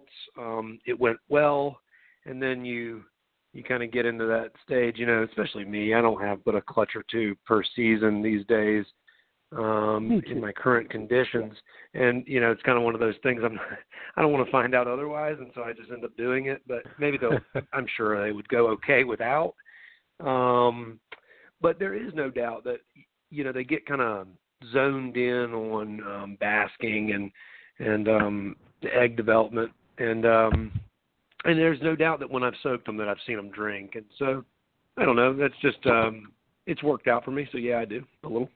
One I, these days I don't do it so often. I do it about a week before shed. And again that's just because I dare not want to have a stuck shed. And I just I get a little nervous you know snakes are still uh uh, you know magical to me, and I get a little nervous right there as we get toward the finish line, and and so and then I do it about a week after uh, the shed, and um, you know, but after that, I'm you know I'm also kind of kind of crude in the fact that I see all these people and they and they have snakes lay eggs in the water bowl or from the perch. I mean, once I get within range when I think the eggs are coming, all those things just I take all the water bowl and the perch out. There there is no uh, laying from the perch, and so yeah, I soak them, and about after that second soak, um, I start pulling all that stuff out and shut them down. I do make an effort, John. You know, at, at one point to pull the per- perches, uh, and especially when I see her cruising pre-lay, you know, um, you, you can see she's kind of finding that you know 86 degree you know nest box, you know, and and and you know, and the nightmare is that she she lays from the perch or she drops them in the water, and so uh, I, I I pull all that stuff too. Yeah. Well, buddy, I I know you're a pre-lay soaker because you taught me that. So why don't you? Yes. Why why why do we do that? That that's a great question. um, I am kind of like John because, uh, well, I've also had times where I've d- never done it and it's turned out well. Um, but I've seen a lot of people have heartache because they are nearing the end and um, the females become egg bound and uh, they have to have you know some type of veterinary uh, care to get the eggs out and normally the the thinking is the animal wasn't you know hydrated enough and wasn't able to move the eggs down and you know don't really know if that's the actual case or not but um you know you often emulate people that are successful and and uh somebody who's been very successful breeding chondros is a mutual friend of ours is Christian Stewart and you know just seeing how he does things um and you're you know one of the things as a snake keeper at least um I've always done is I always try to try to see what other successful people are doing and and what's you know what are they doing maybe differently than than I am. Um and so just talking to Christian um his thoughts about you know you know gravid females as John had kind of mentioned seem to seem to be pretty stationary much more so than any other time um, of their, I guess, existence. And uh, you often worry, you know, are they getting down to the water bowl enough? So I, I definitely soak them. Um, and knock wood, it's always worked out well for me. And so until I have that bad experience, I probably will continue to do so. Um, like I'd mentioned before, you know, I, I do a few hours. I don't leave them in there like a whole day or anything like that. It's just uh, enough to make sure that they're actually, you know, drinking water and, and taking in stuff.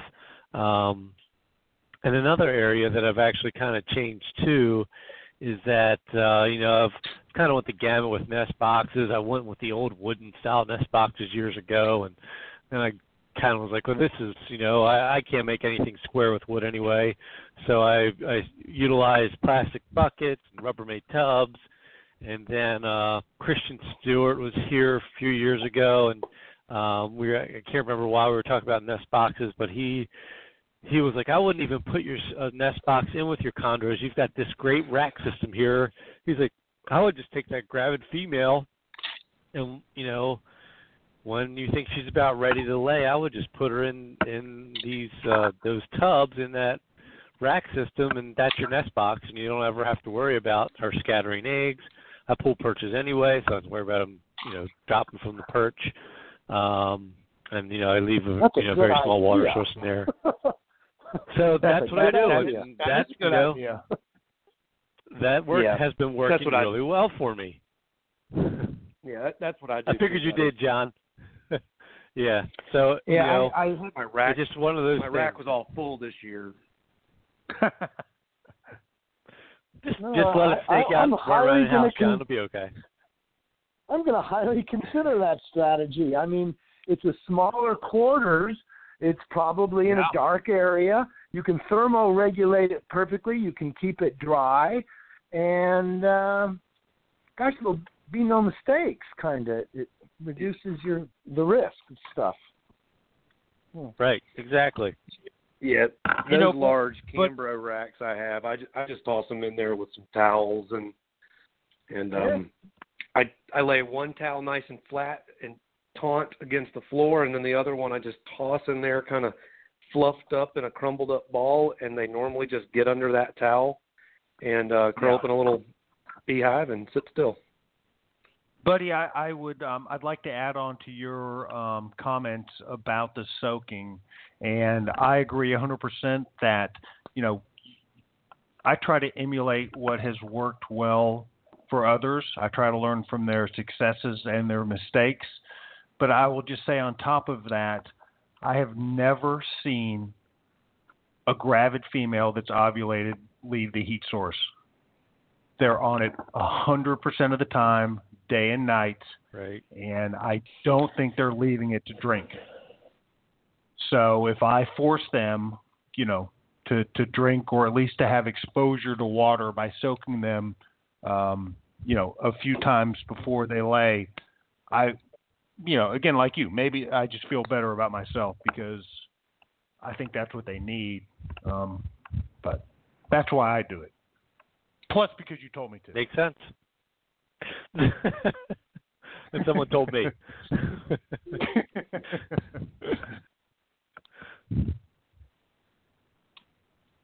Good stuff. Definitely. Yes.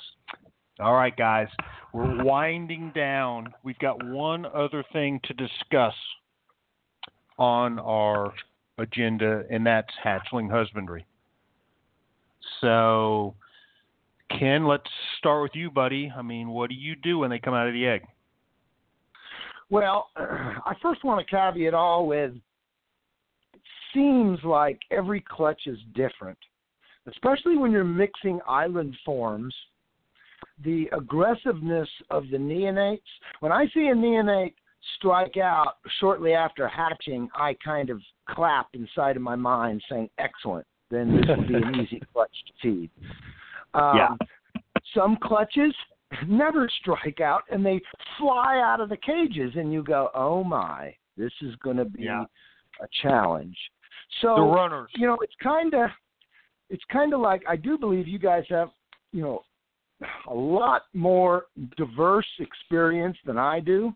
Uh, but um, it seems like, you know, if if they strike out, uh, you know, shortly after perching, um, that, that's that's such a blessing, and and everything works real well. Um, I'll some people wait for the first shed, and and I have most of the time I will. I will leave them alone, keep them moist, make sure they're hydrated by spraying them and letting you know, and actually I'll I'll keep it moister than I would any other uh stages and I need to hurry up. It's almost ten o'clock. So at you know, I I'll spray No, no, them. no, hey, Ken, don't worry. We the show the, the show will run an extra hour over the live time, so you're, Oh, we're all, okay. we're all good. Yeah, we're all good. Okay. Well, this isn't a uh, uh, a long process for neonate feeding, but I will I will make sure the cage. Um, I'll wait for the first shed. I'll make sure they're hydrated by spraying their coils. Um, I think this is where good airflow is important through the room uh, to make sure no fungal or, or, or anything of, of that nature occurs.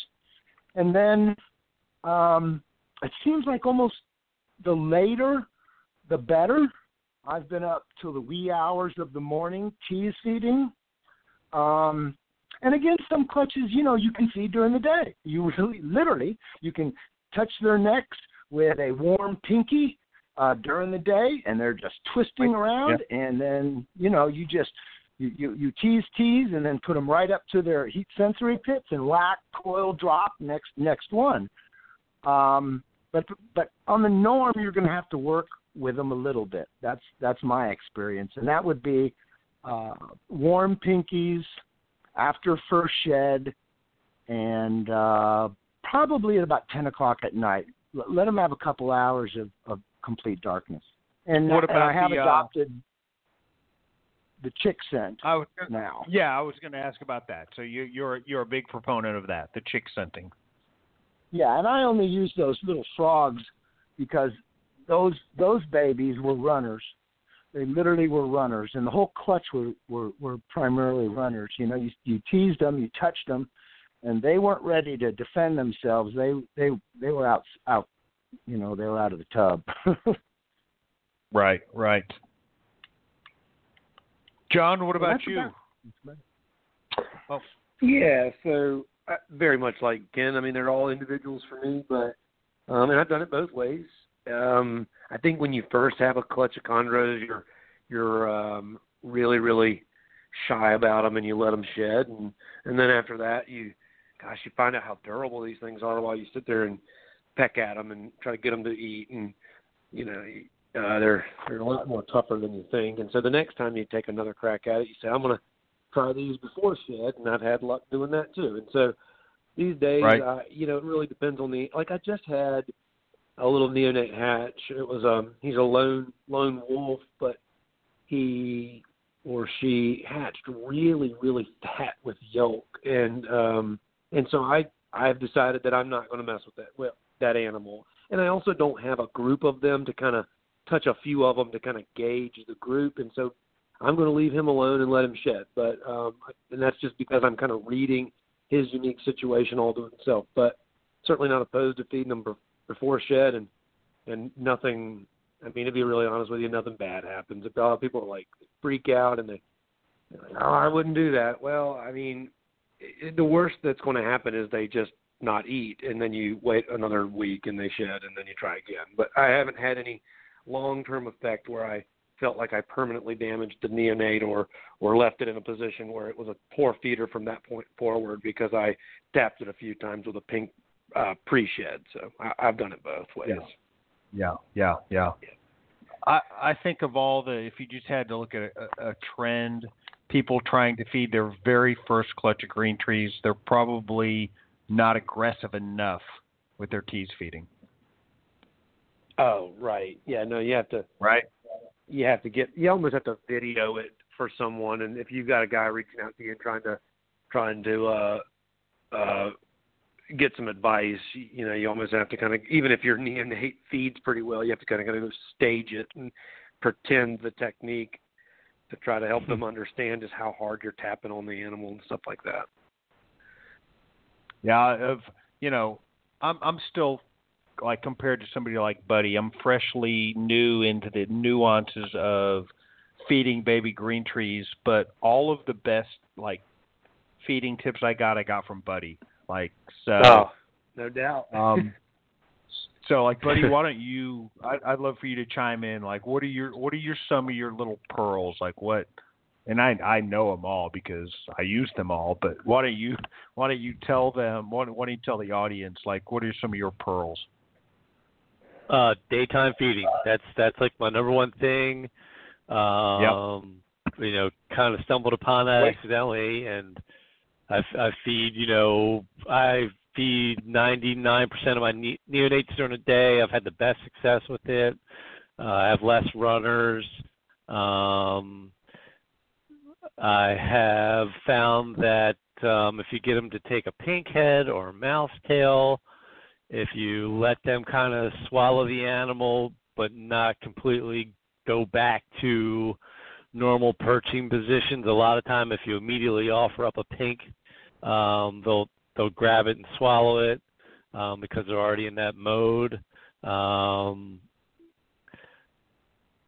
I have also found that if the neonate's not covered from above, so if you if you pull the tub out and the neonate's right at the front, like Ken had mentioned earlier, um, I I will either uh, turn that tub around so that the snake's covered from above, um, or sometimes um, if I get an animal that uh, won't doesn't like to stay under the cover, I'll take a piece of newspaper and I offer the prey item, and if they grab it and hold the prey item, I just gently back up and I let the newspaper go over top of the tub, um, which lets me then move on to another neonate. So instead of sitting there waiting for that one snake to kind of you know decide to swallow, which can you know be a long drawn out process for an animal that's not secure.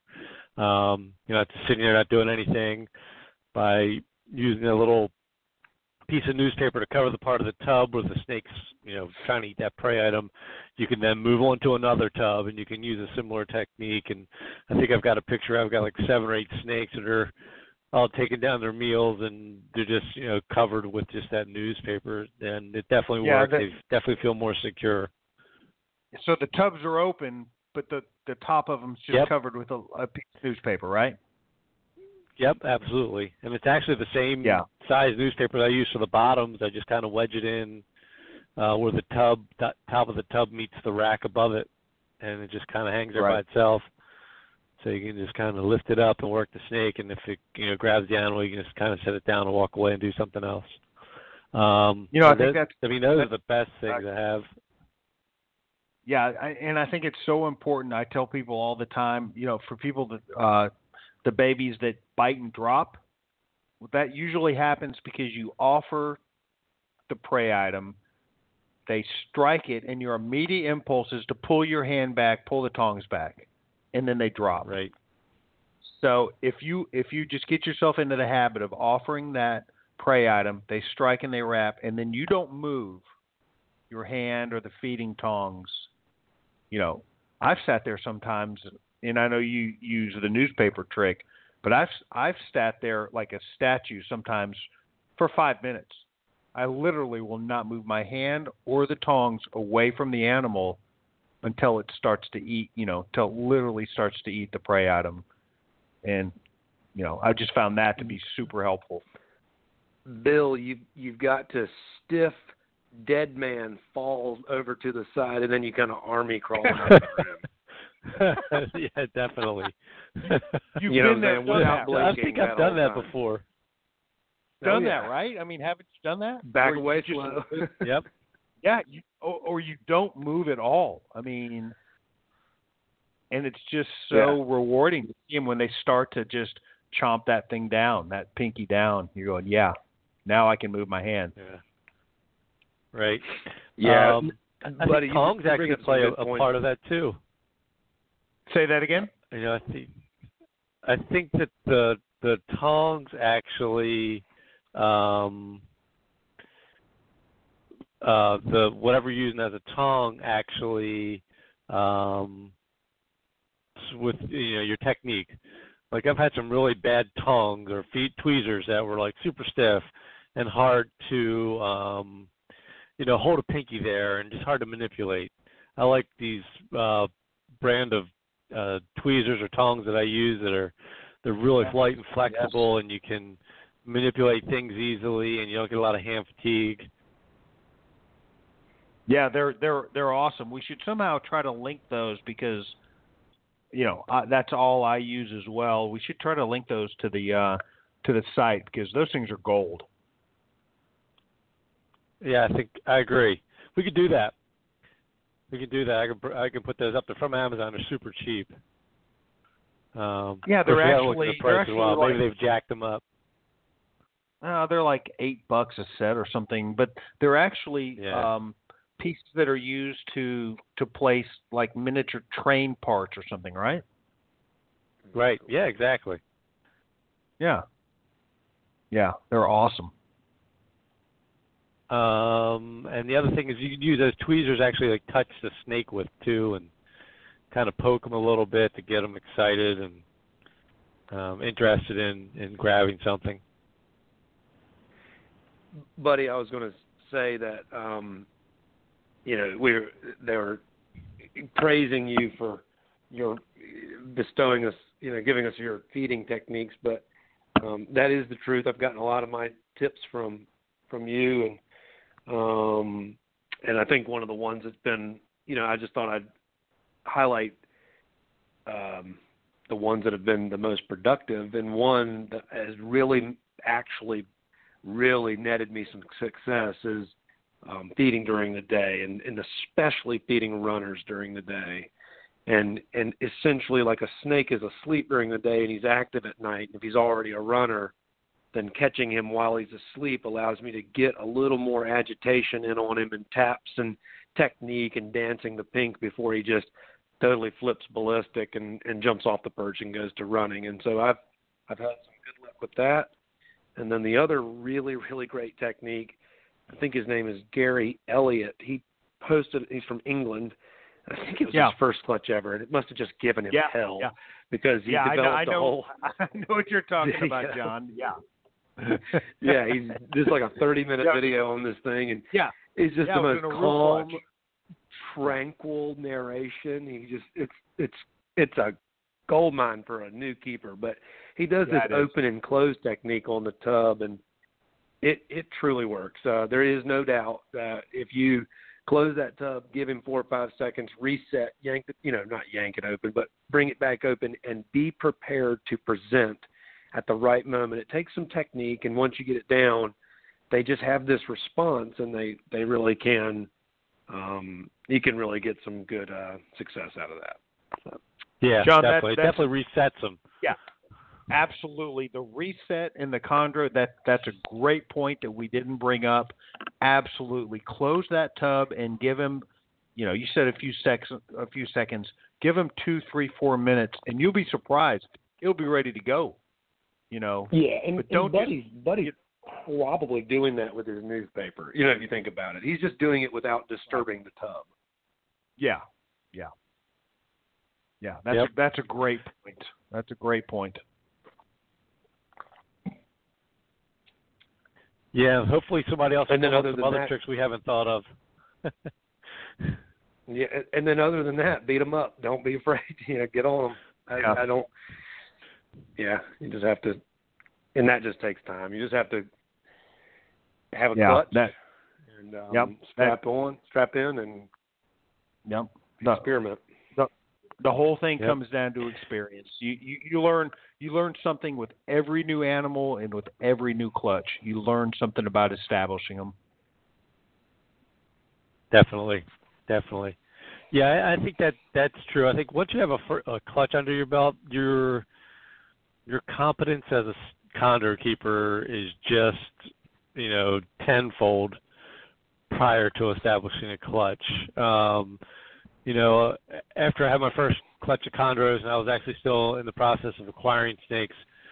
You know, it kind of felt like, uh, you know, uh, one of the big things people would, you know, I would ask people is like, uh, is it feeding regularly? How aggressive does it feed?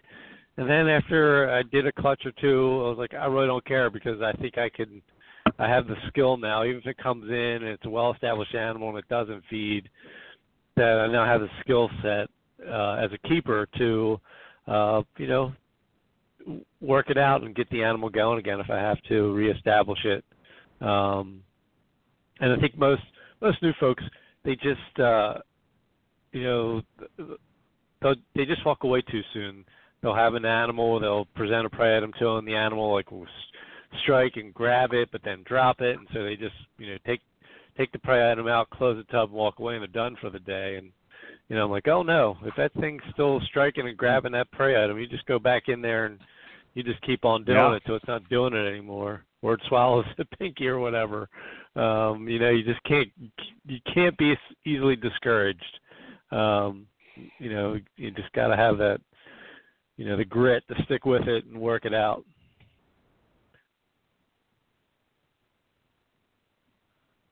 Um, I will say, guys, we actually dropped Ken.